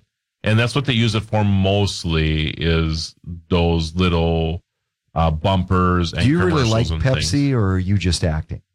I'm actually Those are dumb commercials, but it's, it's similar. Yeah, Okay, so here's one of the things that it I'm a I've gotten to be really cognizant of this because of some of the voice technology that's out there. And you talk about deep fakes, and we've talked about uh, Zelensky, Ukrainian president, and having conversations with some pretty high up folks in Europe about finances and the European Union and and in depth conversations. It's not Zelensky, right? Not him. Yeah, uh, and not once, not twice, not th- people keep falling for it. And well, it's easy to fall for. Right. So one of the things I've gotten a little cognizant of is when when you get a spam call and most of them are not real people. Right. You you can hear the pauses and and and it either artificial intelligence or it's some sort of a programmed uh, conversation. I don't answer questions that are yes or no. Because they quite often ask a question that the answer is yes. Is this Steve? Yes. No, well, I'm not saying yes anymore. Right. And But- why is that, But Steve? but it's not the artificial intelligence side of things yet.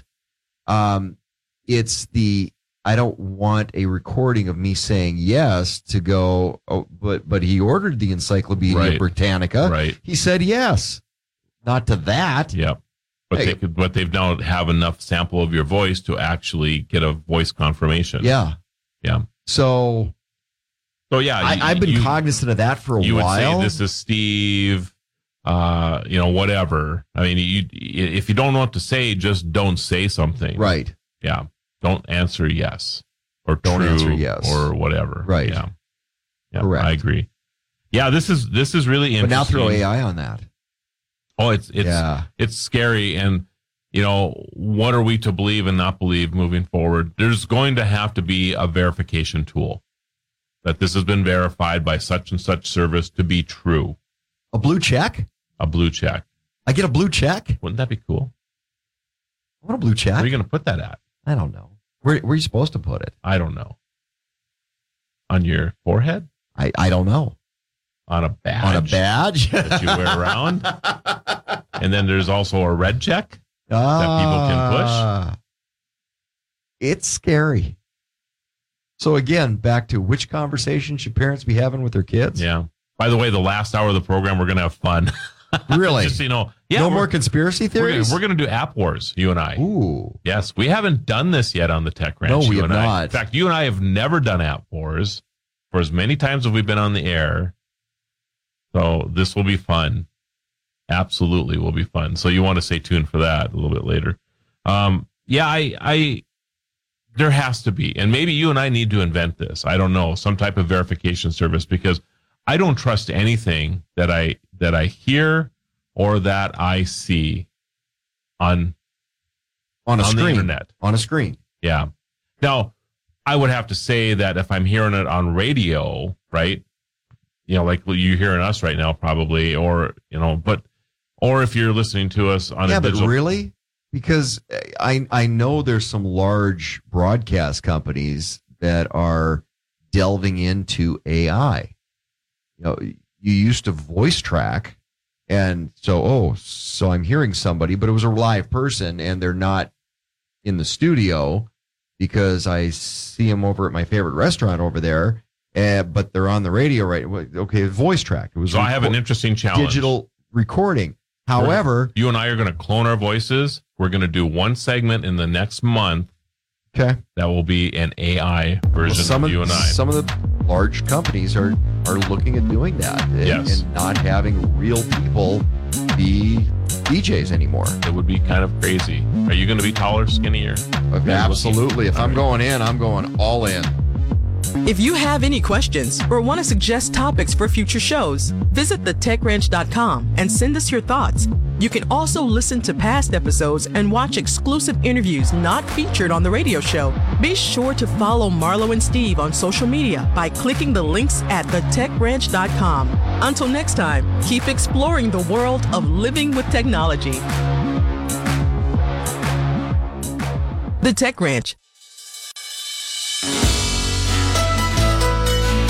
Welcome to June 10th, 2023 in the National Day calendar. Today we celebrate beating the heat, American style, and disappearing ink. Your heart performs 365 days a year without missing a beat. So isn't it fair to give back to the hardest working organ in your body?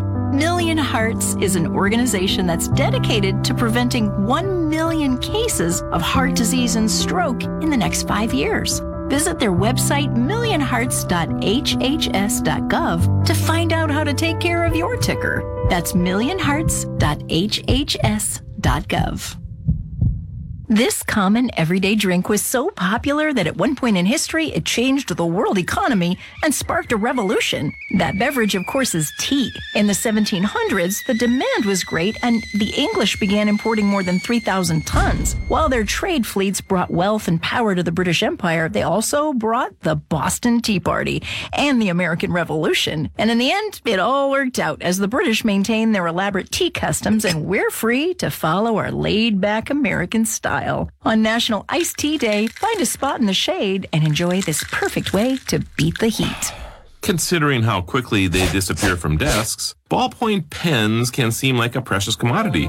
And when they were first introduced in America in 1945, they were priced as if they were. The first ballpoint pen sold in the United States, the Reynolds Rocket, was priced at $12.50, which is the equivalent of $150 today. Despite the hefty price tag, the Reynolds Company sold nearly 1.5 million units that year. Today, over 3.5 billion of these pens are imported into the United States annually. Safe to say that they've become an integral part of everyday life, even if you can never find one when you need it.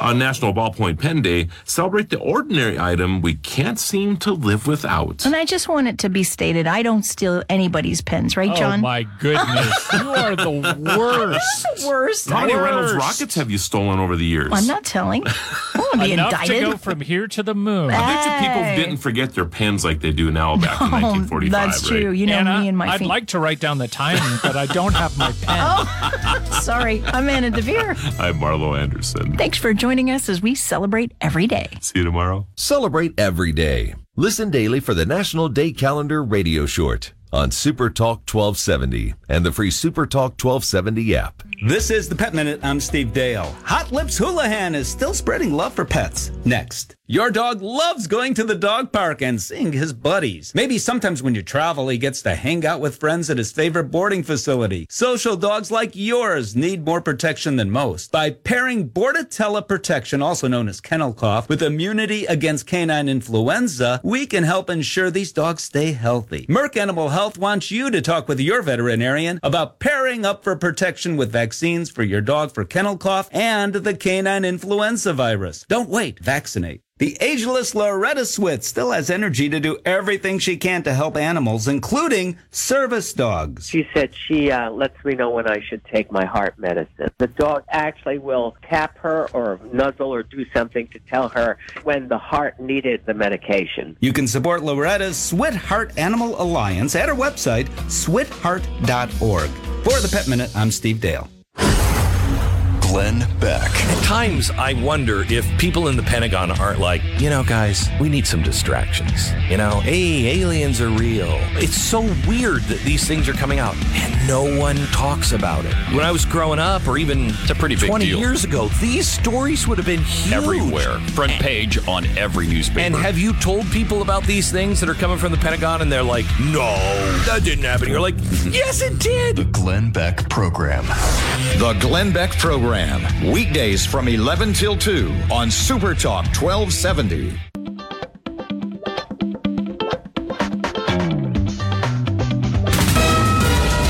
KLXX AM, Mandan, Bismarck, a town square media station, broadcasting from the View Community Credit Union Studio. Here's the latest from ABC News. I'm Dave Packer. Despite a second criminal indictment, former President Trump will press on with his 2024 campaign. Making stops in North Carolina and Georgia today. ABC's Elizabeth Schulze is in Greensboro, North Carolina. Trump is making it clear that this historic indictment will not stop him from seeking another term, and the law allows him to run even if he is found guilty. Trump is still the frontrunner in a growing field of more than a dozen Republican presidential candidates.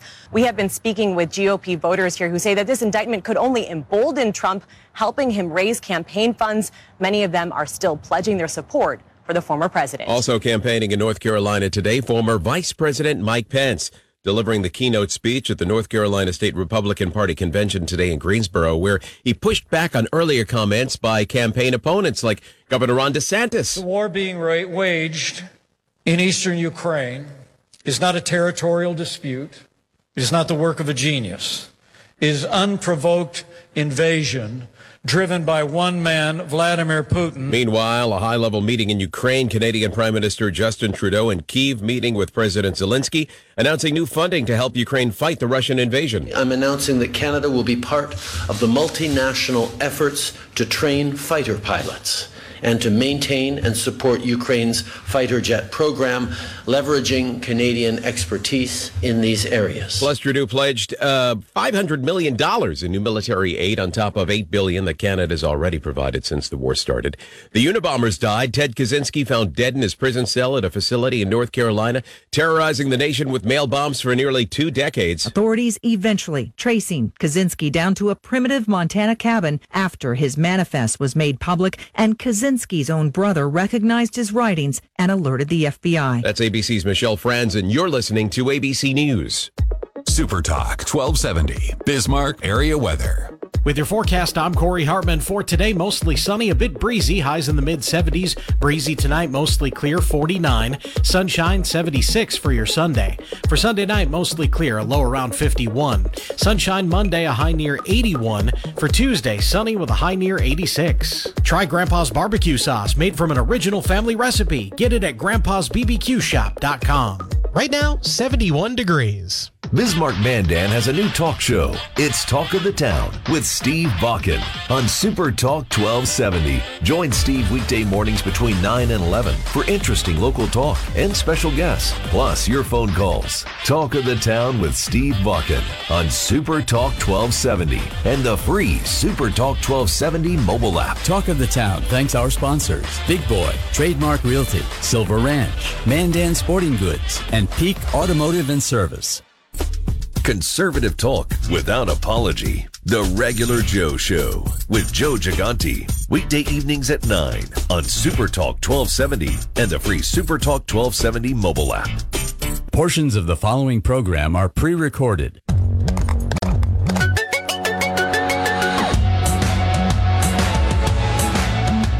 Welcome to the Tech Ranch, where we explore the world of living with technology. Get ready to take a deep dive into the latest gadgets, apps, and innovations with your hosts, the guru of geek, Marlo Anderson, and his trusty co-host, Steve Bakken. Join us on this exciting journey and don't forget to visit thetechranch.com for even more exclusive content. Now, without further ado, let's welcome Marlo and Steve to the Tech Ranch. So it's mosquito season. Have you noticed? Yeah, a little bit. Oh my goodness, is all I can When say. I was in Minnesota a week or so ago, oh, you know, I swear we, I swear we went from snow to mosquitoes. yeah. There wasn't even and road construction. break. Don't forget the road construction. Yeah, well, that started before the snow was gone, I think. But It did actually this year, which is weird. well, it's because the snow was around for so long. But the mosquitoes are. I can't remember the last season that we've seen so many mosquitoes so early in the year too. I mean, it's just crazy. But have you seen this thing? Heat it. So I'm going to take it out of its box. So it's called Heat It, H E A T space I T. It's an insect bite treatment that you use with your phone. Really? So how cool is that? For for bites now, not for keeping them away. That's right. It's for bites. So if you actually get bit by a mosquito, It's got a mosquito in the picture. and then you, but I'm not doing a good job of getting it out of the box here. Is it that hard to open a box? No, it no, it's not. But it, I think because we traveled with it, it actually got out of its folder here. So, Gotta be smarter than the box. yeah, I hate to break the box though. Tear it. cord a little bit because I really want to get it out of here. I have no. There we go. Okay, so it looks like a little flash drive. Okay. Okay. And then you just you just pull it out of the thing here. Goes right into your um, USB-C. USB-C on your phone. Lights up, and it's lighting up right now. You see that thing working, right? Oh yeah. and then it gets hot on the end of it. There's a little heat plate, and what you do is you just push that up against. Because what is it? Maybe a half inch long here. It's pretty small, and then you push it up against the insect bite, and because the heat then will dissipate the pain or the itching that you have going on with that bug bite. So you don't have to whip out the cigarette lighter from your Something like car that. or truck anymore. because yeah, Most of them don't have them anymore. yeah. That's a thing, This is actually pretty slick. But just- it works. Well, yeah, it's hot right now. You should run outside and get bit by a mosquito I- I and have- see if it works. I have plenty of them on my legs right now. so, yeah, that's pretty cool. Will it light up a wood tick? That's what I want to know. It's, if, you don't have a match with you, can you? So I oh I see. So they so it's made with oh made with love in Germany. you gotta love the card that comes with it. Ich liebe dich. Yeah, that's too funny. I love you in Um, German. It uh um. Oh, is that what that means? Yeah, yeah. that's- that's- I love you in German. So the the thing that pulls off here is actually so it can attach to your keychain. well, you look just at carry, that. You just carry it with on your keychain, and if you get bit or stung by an insect, you just take this thing off. You put it on your phone, and it'll take the sting or the or the itch away. I wonder if my Yarbo is going to have that feature. Out in the yard with your Yarbo and you get stung by a mosquito. Oh, or my bit by a mosquito. If you can, You're hilarious. Okay, just asking. Plug the heated device into your smartphone. The LED light will blink green when the device is correctly connected to the smartphone. The Heat It app will open automatically on your phone. Oh, you first you have to install the Heat It app on your Android phone. So just so you know, Oh, it's not just plug it in and it Yeah, works. yeah. You have to have the app. probably why it was glowing red, right? The He was angry at you. He didn't have the app. on your phone when you plug it in. The Heat It will preheat for a short time. Completion will be sing- signaled on the smartphone screen. Press the Heat It onto the affected skin area for the given duration of time. So there you go. And that works. This is actually a pretty clever. You know, you think you you you you think you've heard of everything that you can do with a smart device, right? And then here comes somebody with a little $19 widget that plugs into the into your phone that takes the sting away from bug bites. I want to see you use it. I want to see that it really works. All right. Go outside and get bit by a bug just for you, Well, Steve. You could save it for next week. I'll take Okay. your word for it if Okay. you want, but I, I use it. And Yeah, yeah, I'm going to. I'm going to do that. I probably should have uh, did a box opening for YouTube or something with this, but You know what would be cool? what's that? AI mosquitoes. What would an AI mosquito be like? Oh, like little zombie mosquitoes running around. Oh yeah, that's what we need Yeah. is more mosquitoes. I'm just saying. So anyway, I didn't mean to disrupt our our um, app wars thing that we were going to Oh, get yeah. going here, but I thought this was clever enough that But it if you had the app for Heat It, then then it would actually it actually is my my opening it would volley to you app war. for app wars. Yes, app wars. Nothing but app wars.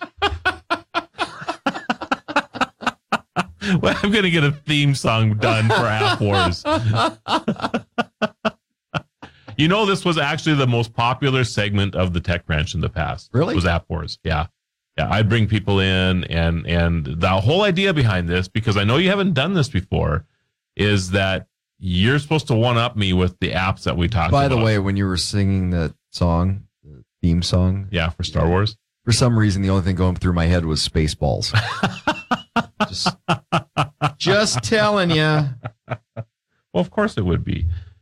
So the premise of the of App Wars is simple, Steve. All you have to do will, will you will give me a topic.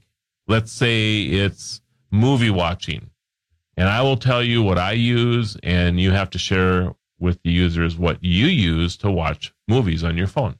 Simple as that. Okay.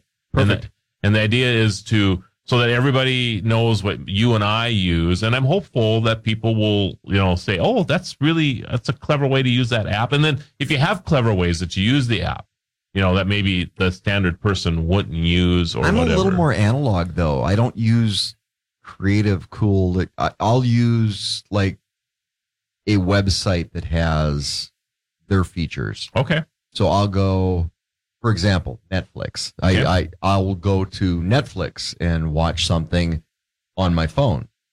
The other forty people on our account. Um, kidding. I'm just kidding. Netflix, if you're listening, I'm just. They're Actually- fixing that though. actually, they are fixing fif- that. It's 53, by the way. Uh, so. oh, you're on there too now, right? yes, I Okay. am. Uh, or and my family, by the way. I have Midcontinent, so I'll go to the Midco app because there's a lot of cool features in their own app to go watch different programs. Right. I can be traveling and watch my local news Yep. or what my local programming. So Yep. Um, I, I tend to go to the source rather than oh, here's a cool app for that. Yeah, I can I can understand that. so, all right. Well, let's start with let's start with financial. Acorns. you got me turned on to acorns, and I love acorns. So, why don't you tell everybody what is Acorns? So Acorns is a every time I use my credit card, um, the and change. It- so it basically took the place because you and I were talking one day that uh, change jars used to be a thing, and I used to love my change jar, and I would put money into it, and I would even put dollars and tens and fives and twenties and just whatever I had in my pocket, I would throw into the change jar, and good lord it was amazing the amount of money you would save because it was out of sight out of mind and hey i'm going on vacation well there's $800 in the change jar i think the i, I had $1400 one time in a change jar Yep. uh, over the course of a year and it was just extra change but we don't use cash anymore so there's no change and you and i were talking about that one day and you were like well acorns and I love it. I, I it's my change jar now. Yep. So if I buy something at the hardware store for twelve dollars and eighteen cents, eighty eight cents. Did I do the math right? Think you think uh, so. but yeah, the round up to the yeah, it, the, the it rounds you up. gotten. Yeah, so the change you would have gotten back if you would have paid cash goes into this app, Right. and then they'll download the the number. It, it's awesome. I love it. And the thing is, is that when it goes in, you can actually set a, you know, if you want to invest it, Yeah, you can set it so that it actually makes money on itself as well. So, there's a lot of flexibility. In it. yep. So I know it's been a few months since I shown you mine. So this is what a little by Acorns. oh my goodness. I'm glad that we're both not laughing at that. Um, but this is for over three years, just over three years. What does that number say? I, I seem to recall last time it was about three thousand dollars less. Uh, yes, Uh, I think so. twenty six thousand eight hundred and twenty dollars and fifteen cents in three years. In three years, this is my change jar money. That's your change jar. yeah, and and because it's been reinvested into the into the stock market or whatever, it has actually grown to twenty six thousand dollars. So And you've gone from a little acorn to a mighty oak. and I don't. I would never talk about money on this show, but I, I just the reason I'm sharing it, and the only reason I'm sharing it is because It's it's, a change so jar. it's so powerful, and and what we're talking about here, this kind of money, not that this changes lives a lot, but twenty six thousand dollars isn't isn't a bad little chunk of change to have. No. from a change jar. Yeah. I mean, another couple of years, I have enough down payment on a house here, Eh, I mean, it, or I can take a mo- the most amazing vacation ever. out of your couch cushions, Yes. or or the seat of your car, or the ashtray in your car. for new no nothing more different than what I did before by throwing change in a jar. But I would I'd put it into something or give it to the kids or or whatever. And those are good things to do too. So I'm not trying to take the place of it. But the thing is that we're we've They moved into this themselves. well, and we're in this cashless kind of society now. Right. Right. So we don't pay for things like we used to with cash. I, I I'll go for a week and uh, I'll have 20 bucks in my pocket and I still have 20 bucks in my Oh. pocket at the end of the week. I, I remember back when I was in high school and and college and working multiple jobs to pay for school and and pay for gas and make my car payment and and I would always at the end of the day grab the crispy dollar bills and fives and tens because I didn't spend them as fast because Right. they were crispy Right. and I liked crispy money. So, but but psychologically, I didn't. If yeah, I got all sh- shredded, tattered up, Right. Bills. You want yeah, to get rid of that. that. stuff. Yeah. Yeah. Interesting. But the crispy dollars, I held on to those. Yeah. So make sure you get acorns, A C O R N S, and make sure you get the right one. It's got the green acorn on it. Yes, and it's got an S on it, but Yeah. it is amazing. The Tech Ranch. Look. Get ready for more amazing tech insights from the guru of geek, Marlo Anderson. You know, you brought up a really, you kind of reminded me, Steve, when you were spelling that out. Why is that so important? Oh, I've gotten the habit of somebody will tell me about a new app. I'm like, send me a screenshot of the app. I want to see what the badge looks like because there's so many nefarious out there. There's copycat apps that really aren't the app. I, I remember um, used to bank at Wells Fargo, and when Wells Fargo first came out with their app, there was several Wells Fargo apps out there.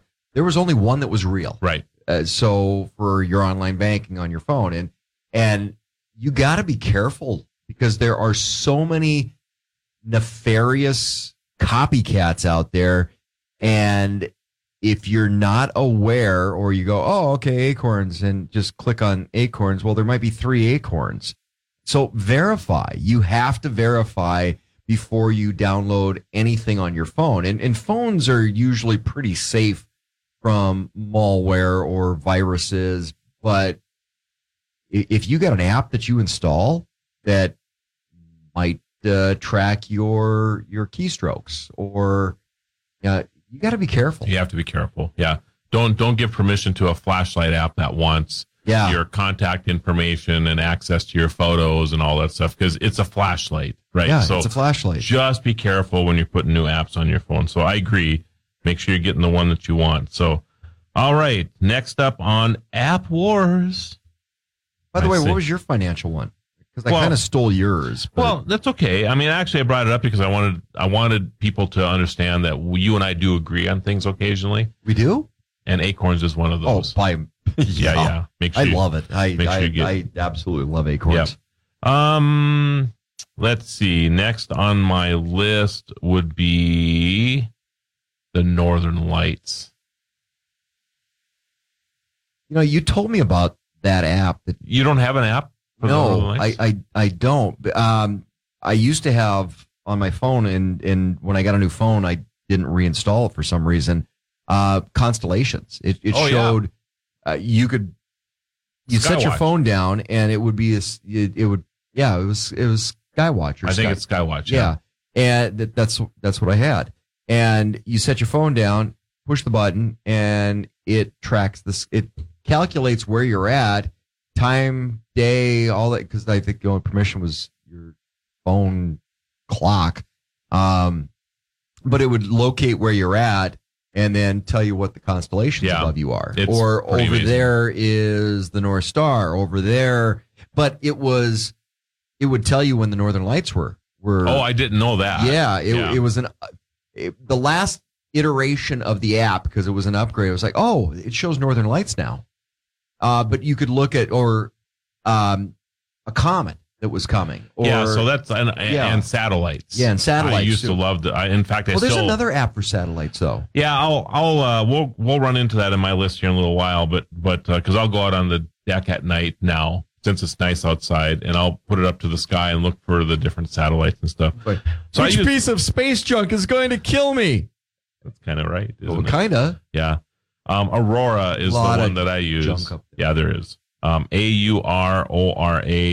It actually shows the KP index, which is the probability uh, calculating the chance of seeing aurora based on your location. So it knows where you're at, and then so the KP index as we're recording uh, is 2.67 right now. So it's really really low. Is there an index for being struck by space junk? There probably is. I bet you State Farm would Oh, yeah. Yeah. Except in California. Except In California. Um, so yeah, so then, then it actually shows you the best locations now, and it actually has live Aurora webcams as well. Ooh. So that would be kind of fun to watch. Well, as see that on the news all the time Yeah, when, when they're really active, and, Yep. and uh, our local news channels Yep. have a really good job of Skywatch and they're the the uh, people sending in videos, and some of them are. This year's been really good for It has been Northern excep- Lights. exceptional, and they expect it to get better. Really? Yeah, yeah. There's a lot of solar activity right now. They waned So- for a while because I remember growing up, we had a cabin up in Ontario in Canada, Yep. and being farther north, the colors were amazing. Yep. Um, because we we see a lot of green, right? Um, or a little bit of the the reddish, Yeah. But you could see because I remember when I was little, and, and I have not seen them for a long time like this, but you could see Roy G. Biv very clear, and there's very, very, very acutely. And I, I have seen some photographs this year so far, even where we live here in North Dakota, and they have the color spectrum that you're talking about. So it's Do very rare to what Roy G. Biv stands for? Red, green, blue. Roy G. Biv. Roy G. Red, green, blue. No. What? Tell me. Red, orange, yellow, green, Roy. Oh, so it's all All it's of them, yes. Okay. Okay. blue, indigo, violet. Yeah. Yeah. Yeah. Okay. Roy G. Biv. I've never heard that before. Really? No. I, that, I've just gone by RGB device. Yeah, that's good. when I was back in Yeah. grade school. Like algorithm. Funny what you hold. Yeah, yeah, your your algorithm. Funny what you hold on to. Every, every time I say that word, all I think is about is our vice president Al Gore dancing. I just Al Gore chair Algorithm. dancing, but that's It's funny what we hang on to. That's Yeah. correct. All right. Next up on my list is um, remote cameras. remote cameras. Yeah. Do you have like do you have cameras at your house? Yeah, actually, we just installed one for ah, I forget the name of the app. And it has to Um, have yeah, it has to have an app. Yeah, Yep. um, it, it's for, it's a pet camera. Oh, for our dogs. So do, you, do you have the camera on the dogs? Yeah. So that it's on their leash or Yeah. on their collar No, so when they on walk the- around? It's in the kennel. Oh, I think it'd be more fun the other way. Yeah, it's in the kennel and it's got a speaker, so I can pull up the app and talk to my dogs. It should be called collar cam. That'd be good, right? That would be good. And then you see you it's a dog's view of everything. Or your pet's view of everything. That's like cat videos on your vacuum cleaner. No. But people would wa- I would watch that. It would be it's not cat videos on, on your vacuum cleaner. It would be the cat video or the be the cat laying on the on the vacuum cleaner looking out. So it, it- you would see what the cat is viewing as it's laying on the Roomba. Yeah, but the fun part with that would be you'd have to narrate it. That would be full. That would Yeah. be hilarious. Yeah. Okay, those Yeah. would make good videos. Yeah. Yeah. Collar cam. Color cam. Business idea number 438 brought to you by the kidding. Tech Ranch. Um, Somebody build a collar cam, please. I, I can't remember what the name of the app is. I'm sorry. I Um, didn't mean to sidetrack you here. well, that's Pet- okay. It- it- uh, it's it- like that never happens. The pet cam. But yeah, and uh, so are you using this as a home security device as well? no, actually, we're just using it to, to keep an eye on the dogs. Oh, I gotcha. Okay. So I've got the app. My wife's got the app, and, Okay. and we can we can actually talk to them. Do they respond when you talk to them? Oh yeah, they look at you like, "Where are you?" And our younger dog is like, "Okay," because she sees dead people anyway. Now she really thinks she sees dead people This- because she is doesn't know where the dog? voice is coming Yeah. from. Yeah, Yeah. Way to confuse your what dogs. yeah, Just saying. Yeah. kind of fun though. So Actually, um, they're going, Where, "Where's our treat?" Well, my my camera system is not as fun as yours. It's just blink, but easy. Uh, brought to you by Amazon, I believe, or you can buy them on Amazon and maybe other places. Uh, and it- these cameras, you just they're easy to put up. But Yeah. you use them for security. Yes, yeah, and and there's a battery that goes into them, and it's real easy to sync them to Not to torment your, your pets. phone. And uh, I believe you can talk through it as well if you have the You right can cameras. that Talk can to do the animals. That's right, or talk to the talk to the person who broke into your place. Right? Wouldn't that be fun? Hey, you- put down the TV. but leave. just just leave. Make me a sandwich before you yeah, go. Yeah, please. The Tech Ranch. Super Talk 1270. G is our passion. Let's jump back into the conversation with Marlo and Steve. So Blink, I love Blink, by the way. I like the band. Blink 182. Yes. Yeah. All the- So if I put 182 cameras up, Oh yeah, then you'd be Blink then that'd be 182. Blink 182, yeah. That's a good idea. There's actually a, an eyewear store in town that Blink. Blink. Yeah. Yeah. But not related to the band. Nah, no, not or or to the soft or the security. Well, maybe the band stuff, get their glasses Yeah. there. Who knows? Who knows? Yeah. Um. Next on my list is travel. What do you- Actually, just Oh, to yeah, finish yeah. up, just to finish up on the camera though, Yeah. because it's important on security cameras becoming more because you you know ring and ring doorbells and, ring ring- security and- cameras, and we have a ring as well. right? Yeah. So, how flexible is Blink? Like, why'd you go that route? Um, are they wireless? Are they what? What's the nuance that made you go to Blink? Yes, all of that. Okay. So they're wireless.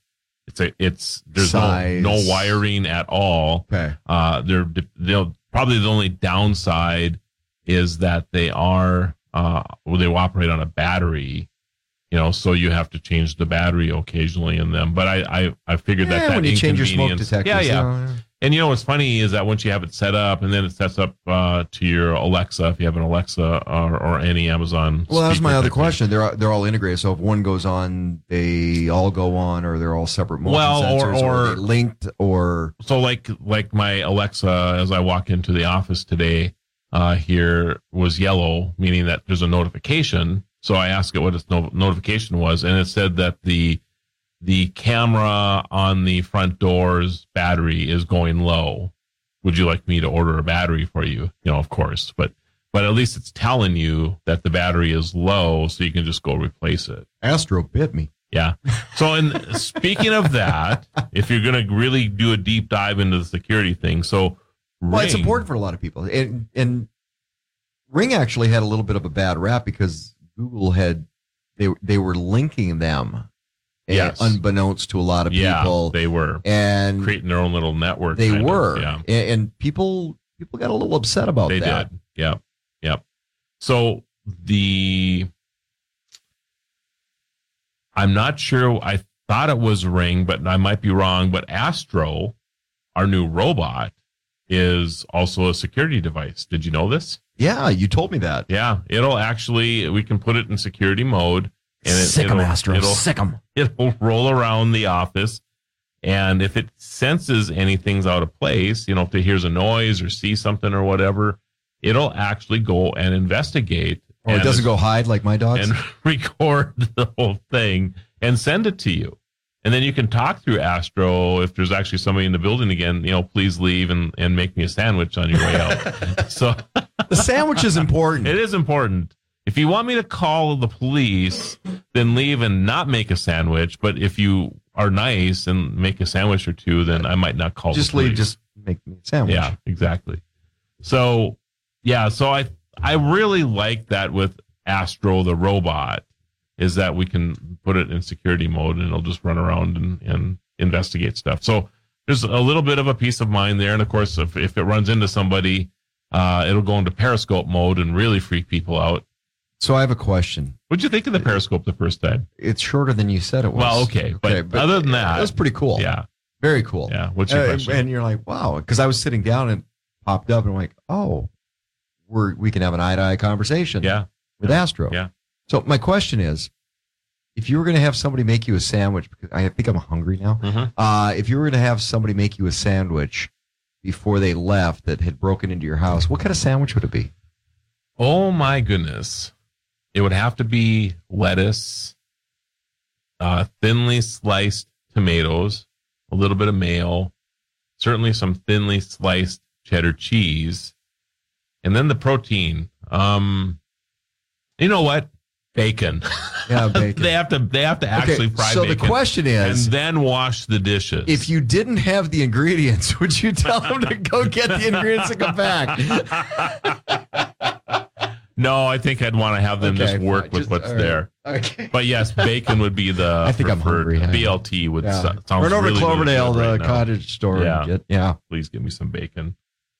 Um. Okay. Next on my app list is travel. So what do you use for travel? I use Google Maps more than anything else. I So I'm not talking about actual traveling as a mapping or a GPS thing. What What do you use to book travel? Like getting a hotels or airplane I- flights or anything? So I, I again, I go back to if I'm going to fly Delta, I go to the Delta app. If Okay. I fly United, I'm going to the United app. I'll book directly. I, I don't go. You don't to, go to like an Orbitz or No, I don't. Travelocity. Um, and and quite a, what I've found is a lot of times, um, if you're booking things together where you need a hotel and a rental car, the airline apps usually have a pretty good package deal where you're usually better off than trying to do individual. I'm going to go book a flight and then book uh, uh, a hotel, and then I need a car while I'm there. And so I, I think for me anyway, it's just it's convenience. I think they.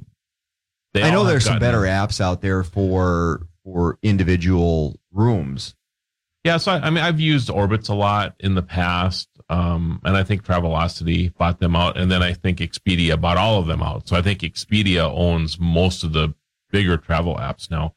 Um, but they've done, I think you're right. I but I'm big on Delta- rewards too. Yeah. So I, I I use rewards programs, which kind of pushes me in that direction. Right. So you have a um, Delta card. So you, yeah. if you book through Delta, you're going to get five X rewards or well, whatever. and, and doing that, hotels right? the same way. Right. It's like Choice Hotels or Hilton or you Right. know, it their app. You get rewards. they've done a pretty good job of competing against the travel online travel sites because there's a big difference. And and I've seen occasionally like I've booked a room and then in a smaller hotel or whatever and let's say it was for a hundred dollars okay? And then I'll go in there and they'll say oh I see you got it through you know you booked it through Expedia. Well I bought I booked it through Orbitz but Ex- Expedia owns it. Right. And they'll have the paperwork there and it shows $66.84 on it. So Expedia has taken the difference of the hundred dollars to the sixty six eighty four. I'm using this as an example. So the hotel makes thirty dollars less by not doing the transaction themselves. And I have actually, on occasion, I'll call the hotel and say, "Hey, you know, instead of me booking it through Orbitz, can I just can you give me ten bucks off the hundred dollars that they're showing?" And you'd be surprised how many will say no to that Really. Knowing you know if they only knew when you're talking to them that because I'm going to book it through Orbitz. Apparently, you weren't talking get- to the manager or the owner. Yeah, because I guess the thirty dollars is is okay, but Now, the ten dollars is not. I'll use some of those occasionally if it because usually I'm planning out a trip. So Right. very rarely will I be someplace and go, okay, I'm not going to make it home. I need a hotel room. Um, and then I will just to co- cross check prices. Right. Uh, I'll, Yeah, absolutely. Yeah. I'll, Yeah. I'll, I'll cross check prices on on some of those um, discount apps. And you can, I have, and I think I've told you this story before. I have a great story when I was in Rapid City one time, and, and to, before I get into that though, no just- story ever begins that way. in Rapid City. I have a great story when I was in Rapid City one time. But you should do exactly what you're talking about as far as cross checking because if you're traveling and you have you know if you have somebody in the car with you or whatever and you have some time call call the hotel first. Find Yeah. out what the rate is and then hop online and find out if there's a better price.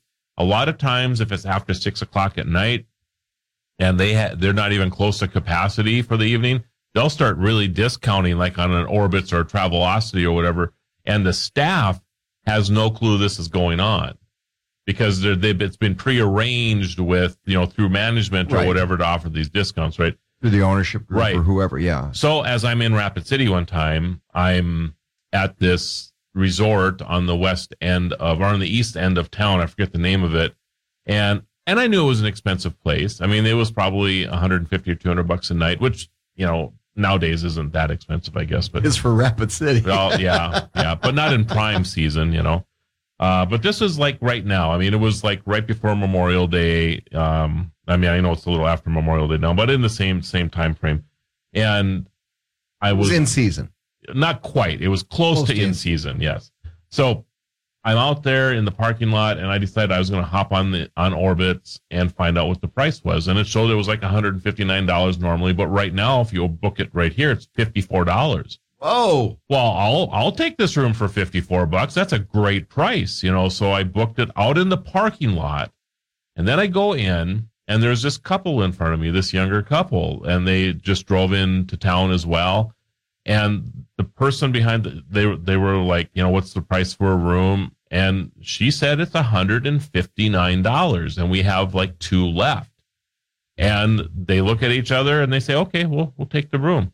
I wanted to grab them and say, just go out in the parking lot and go on Orbitz. You will save a hundred dollars right now.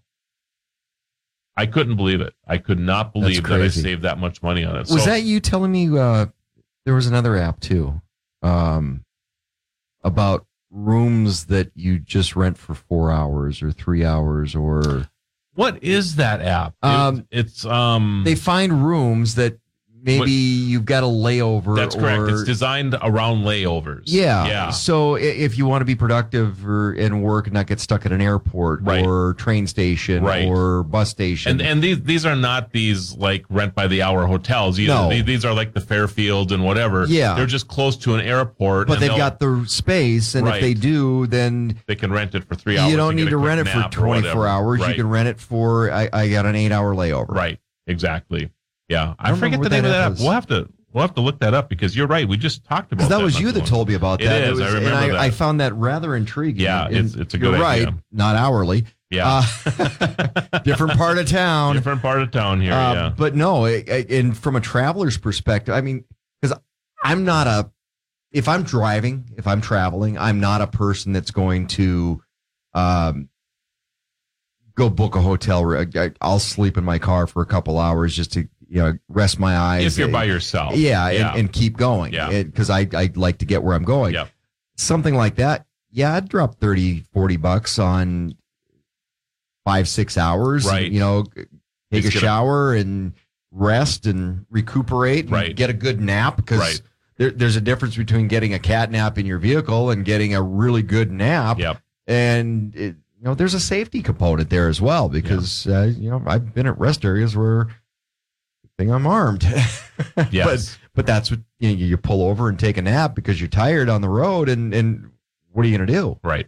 Right. So yeah, I, that app, that's probably something I would lose, uh, use a little bit Yeah. more. Yeah. I'll have to dig that up. Um, next up, uh, what about contacts? Do you have, a, do you have, do you still get a lot of business cards? I do. I, I'm that way too. I, I still collect a lot of business cards when I'm at conventions and things. I know that if I put them in my phone right away, that they're there, but I need the reminder when I come back from someplace. That's why I collect the cards because if I don't do that, I will probably forget that I talked to you because you've talked to 300 other people or whatever, right? So for me, that's important. So do you have a like a scanner or something that you use? Yeah, I just use stuff- my phone scanner. and it, it does actually collect the card Yeah. information. Really? Yeah. What kind of phone do you have? Uh, Samsung. I'm stopping because I've never heard that Samsung has such a feature. Yeah, it's it's So you turn your you turn click your on the scanner and it'll download the photo into a file. so when you say scanner, you open up your, Well, your it's- it- camera it- app or Yeah, but it's it's a little better than the camera app because it, it- the scanner will actually take a it'll take all the information. so it came with your phone. You didn't have to download this. Uh-uh. It's called Scanner. Yeah, well, I don't know what it's called, but it, it's just the scanner app on my phone. So you're not you're not. I wouldn't have one except it was in my phone. that's interesting because I so I use Camcard for this. Okay, I, I've used that one in the past. Okay. But now I'm intrigued by yours. You might have one up me here. I don't. I, I have a Samsung as well. What do you have for your phone? I don't know. It's it's older. I have a Actually, it's it- a it- 22 that I have. here. It it upgraded one day and it was there. It's just called Scanner. Yeah, it was just my uh, Wow. Well, just just like when you scan a barcode on, on Right, right. Yeah. So that's usually the the photo feature. So yeah. now it so has- it's through the camera. what the heck? I'll have to check that out. I didn't know it could do that. Yeah. Look at you. Who knew? I, obviously, I didn't. Now, question on business cards because Yeah. you do collect a lot of business cards. I do. And what's the one thing that differentiates a business card? I've done this forever. I have. I mean, there's a lot of things that I think about when I want to make my card stand out, but Put but your picture photo- on it. Yeah, yeah. Photo. Yeah. You put your photo on a business card and it stands out because people are are you know You mean like visual. this? Exactly. National Day. Every day. The whole one side is my photo here. So The Tech Ranch. Super Talk 12. Get back to discovering the latest in technology with the guru of geek, Marlo Anderson. Well, we are continuing App Wars, and I will do the pleasure, Steve, of not singing to you this time. Oh, come on. I know you get excited about these things. No singing, no chair dancing. What is this show becoming? It's serious. oh. It's App Wars.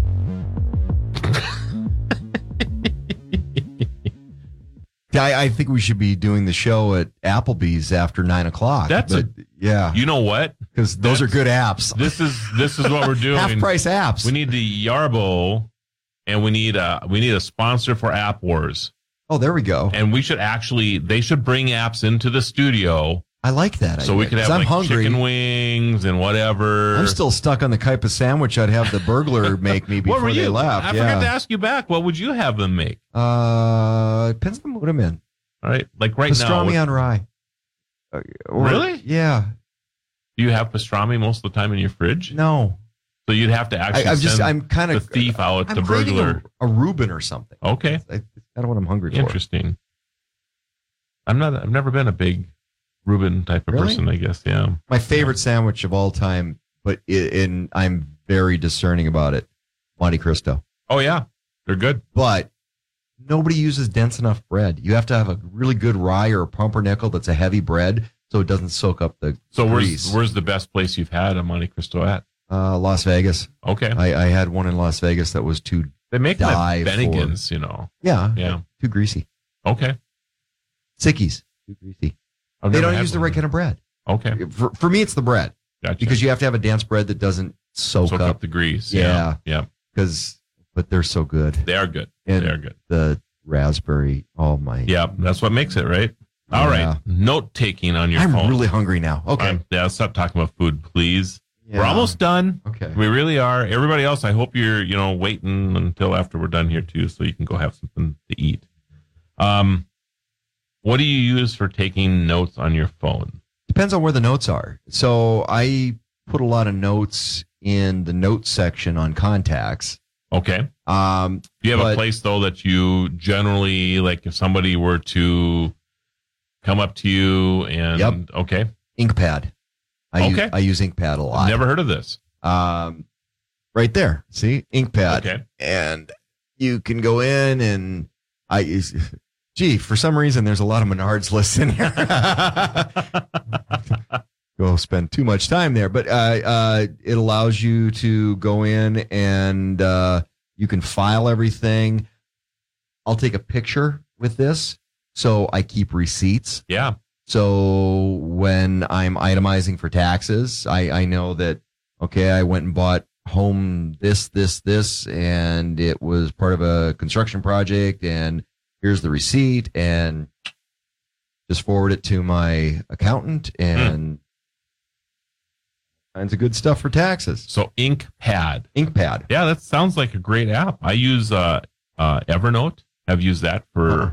A lot of years. E V E R N O T E. Uh, you'll see a green elephant on it if you're going to download that one. I'm just saying that you if you don't get the the clone of it or My, whatever. my InkPad is just a, a legal pad. Okay. Yeah, uh, legal InkPad pad. sounds great, and I I think the features are very similar between the two. Is yours free? Yeah. Okay. My uh, mine is too. Evernote's Everything free. I got's free. Okay. There is there is a pro version with Evernote. I do have the pro version for it, but the pro version allows me to have teams. So if we're working on something Oh, okay. together, then I'm allowed to share it with you and things. So, um, all right. Well, that's good. Mine's That's not that Ink- fancy. InkPad. That sounds great. It, It- really it- does. it- no frills, no bones. Just it it it functions the way I need it to function. well, you have the ability to to shoot, you know, to take pictures of Mhm. receipts and things. So I think that's pretty cool. Actually, that, that's not bad at all. So, um, all right. Next on my list, I'm going through. Um, are you a musician at all? Do you play guitar or anything? no, wish I did. I Okay. always wanted to play the saxophone. Okay. I use uh, I play it. I dabble, and that's the best word I can describe with the guitar a little bit. I guess I play a little banana, banana, a little banana, a little banjo, band. So it's more like you dribble. Oh my goodness! he doesn't dabble. He dribbles. I have a uh, cigar box guitar. I mean, all these things. But there's a uh, an app called Guitar Tuna. I've heard of that. It's it's it's great. You can take and you can you can set. You know, if you want to, if you're playing ukulele, you can you can tune your instruments with Guitar Tuna. Not just an REO Speedwagon song. That's correct. Or album. Guitar Tuna, T U N A, is a REO Speedwagon. It, it was an album. Uh, you can, um, you can tune a piano, but you can't tune a fish. well, I've heard that saying many yeah, times. but that was an album. I didn't REO know that. Speedwagon album. Um, are you familiar with uh, IFT? IFT. I F T T T. No. So this is so there's another app called Zapier, and there's another one now too that's come out. But IFT was the kind of the first of these. Uh, it stands for if this then that. Okay, I'm familiar with that Okay, saying. so you can it's recipes. So you can go if my car reaches this GPS coordinate, then the lights in my garage will turn on. So it That's it, interesting. it combines these different types of apps to create a recipe. So if this triggers, then this other thing goes. If I take a picture, Like a Google map, and if I'm uh, half a block away from my house, my garage door and lights will come on. That's correct. You could do that with if. Yeah. If and and so here in our studio, I don't know if you knew this, but on the outside of this building, I have um, Wi-Fi LED lights on here, right? Mm-hmm. So if the International Space Station flies overhead, then the lights on my building will start to flash. So it combines that that other app that uh, shows the space station. Well, you know, it, it knows it's, you know, yes, exactly. So it combines those things to make that happen. And if you ever come by this building in the evening, you will see it starting to light up if the International Space Station comes by. All right. I got a question for you. Just because one of the things that I run into with apps, and I've got page after page after page, and I try to not put too many apps on my phone because I lose them. And uh, forget the deep sleep stuff and the stuff that you don't use a whole lot. Yep. But how do you organize? Is there an app to organize your apps? I don't know if there's an app. That's a great question, but I do use folders. So I'll have a Google folder. I'll have, you know, Right. like if you I've have got a, Microsoft folder and a Google folder, like a travel Verizon- folder. Yeah. Yeah. So you can organize it that way. So you can hit the travel folder and then your Orbitz and your Expedia and whatever open up in there. Right. I think that's the, and I've been thinking about doing more of that too because my phone, same thing. It's insane. I yeah, mean, trying to find an app, you're like, "Eh, I know it's here somewhere. Right, right. Kind of like when you get pulled over by the police and you're like, I, I know I've got my insurance here somewhere. Speaking of which, That just happened to my wife. do you know that, uh, um, that's a great thing to do is take a photo of your insurance and your registration card. Yes, it is. And you have it on your phone. Well, a lot you- of insurance companies will have on their app, uh, just like Yes. Game and Fish with your hunting and fishing license. Never thought about that, but Yeah, that's right. But I, I've got my insurance app. Yeah. And I can just pull up my insurance right there. But if you don't have that, then take a picture of those and then Right. put those on like on your on in a folder actually. Just put the picture picture in a folder called vehicle or whatever, and then you'll have that information if you ever do get pulled over. Yep. Well, it's been fun. It has been fun. It's been a great, great tech ranch, and uh, uh, we look forward to seeing everybody again next week. Actually, I just want to have some apps. I'm kind of hungry right let's go. now. Let's go eat. And that's a wrap on another fantastic episode of the Tech Ranch. Remember, if you have any questions or want to suggest topics for future shows, visit thetechranch.com and send us your thoughts. You can also listen to past episodes and watch exclusive interviews not featured on the radio show. Be sure to follow Marlo and Steve on social media by clicking the links at thetechranch.com. Until next time, keep exploring the world of living with technology.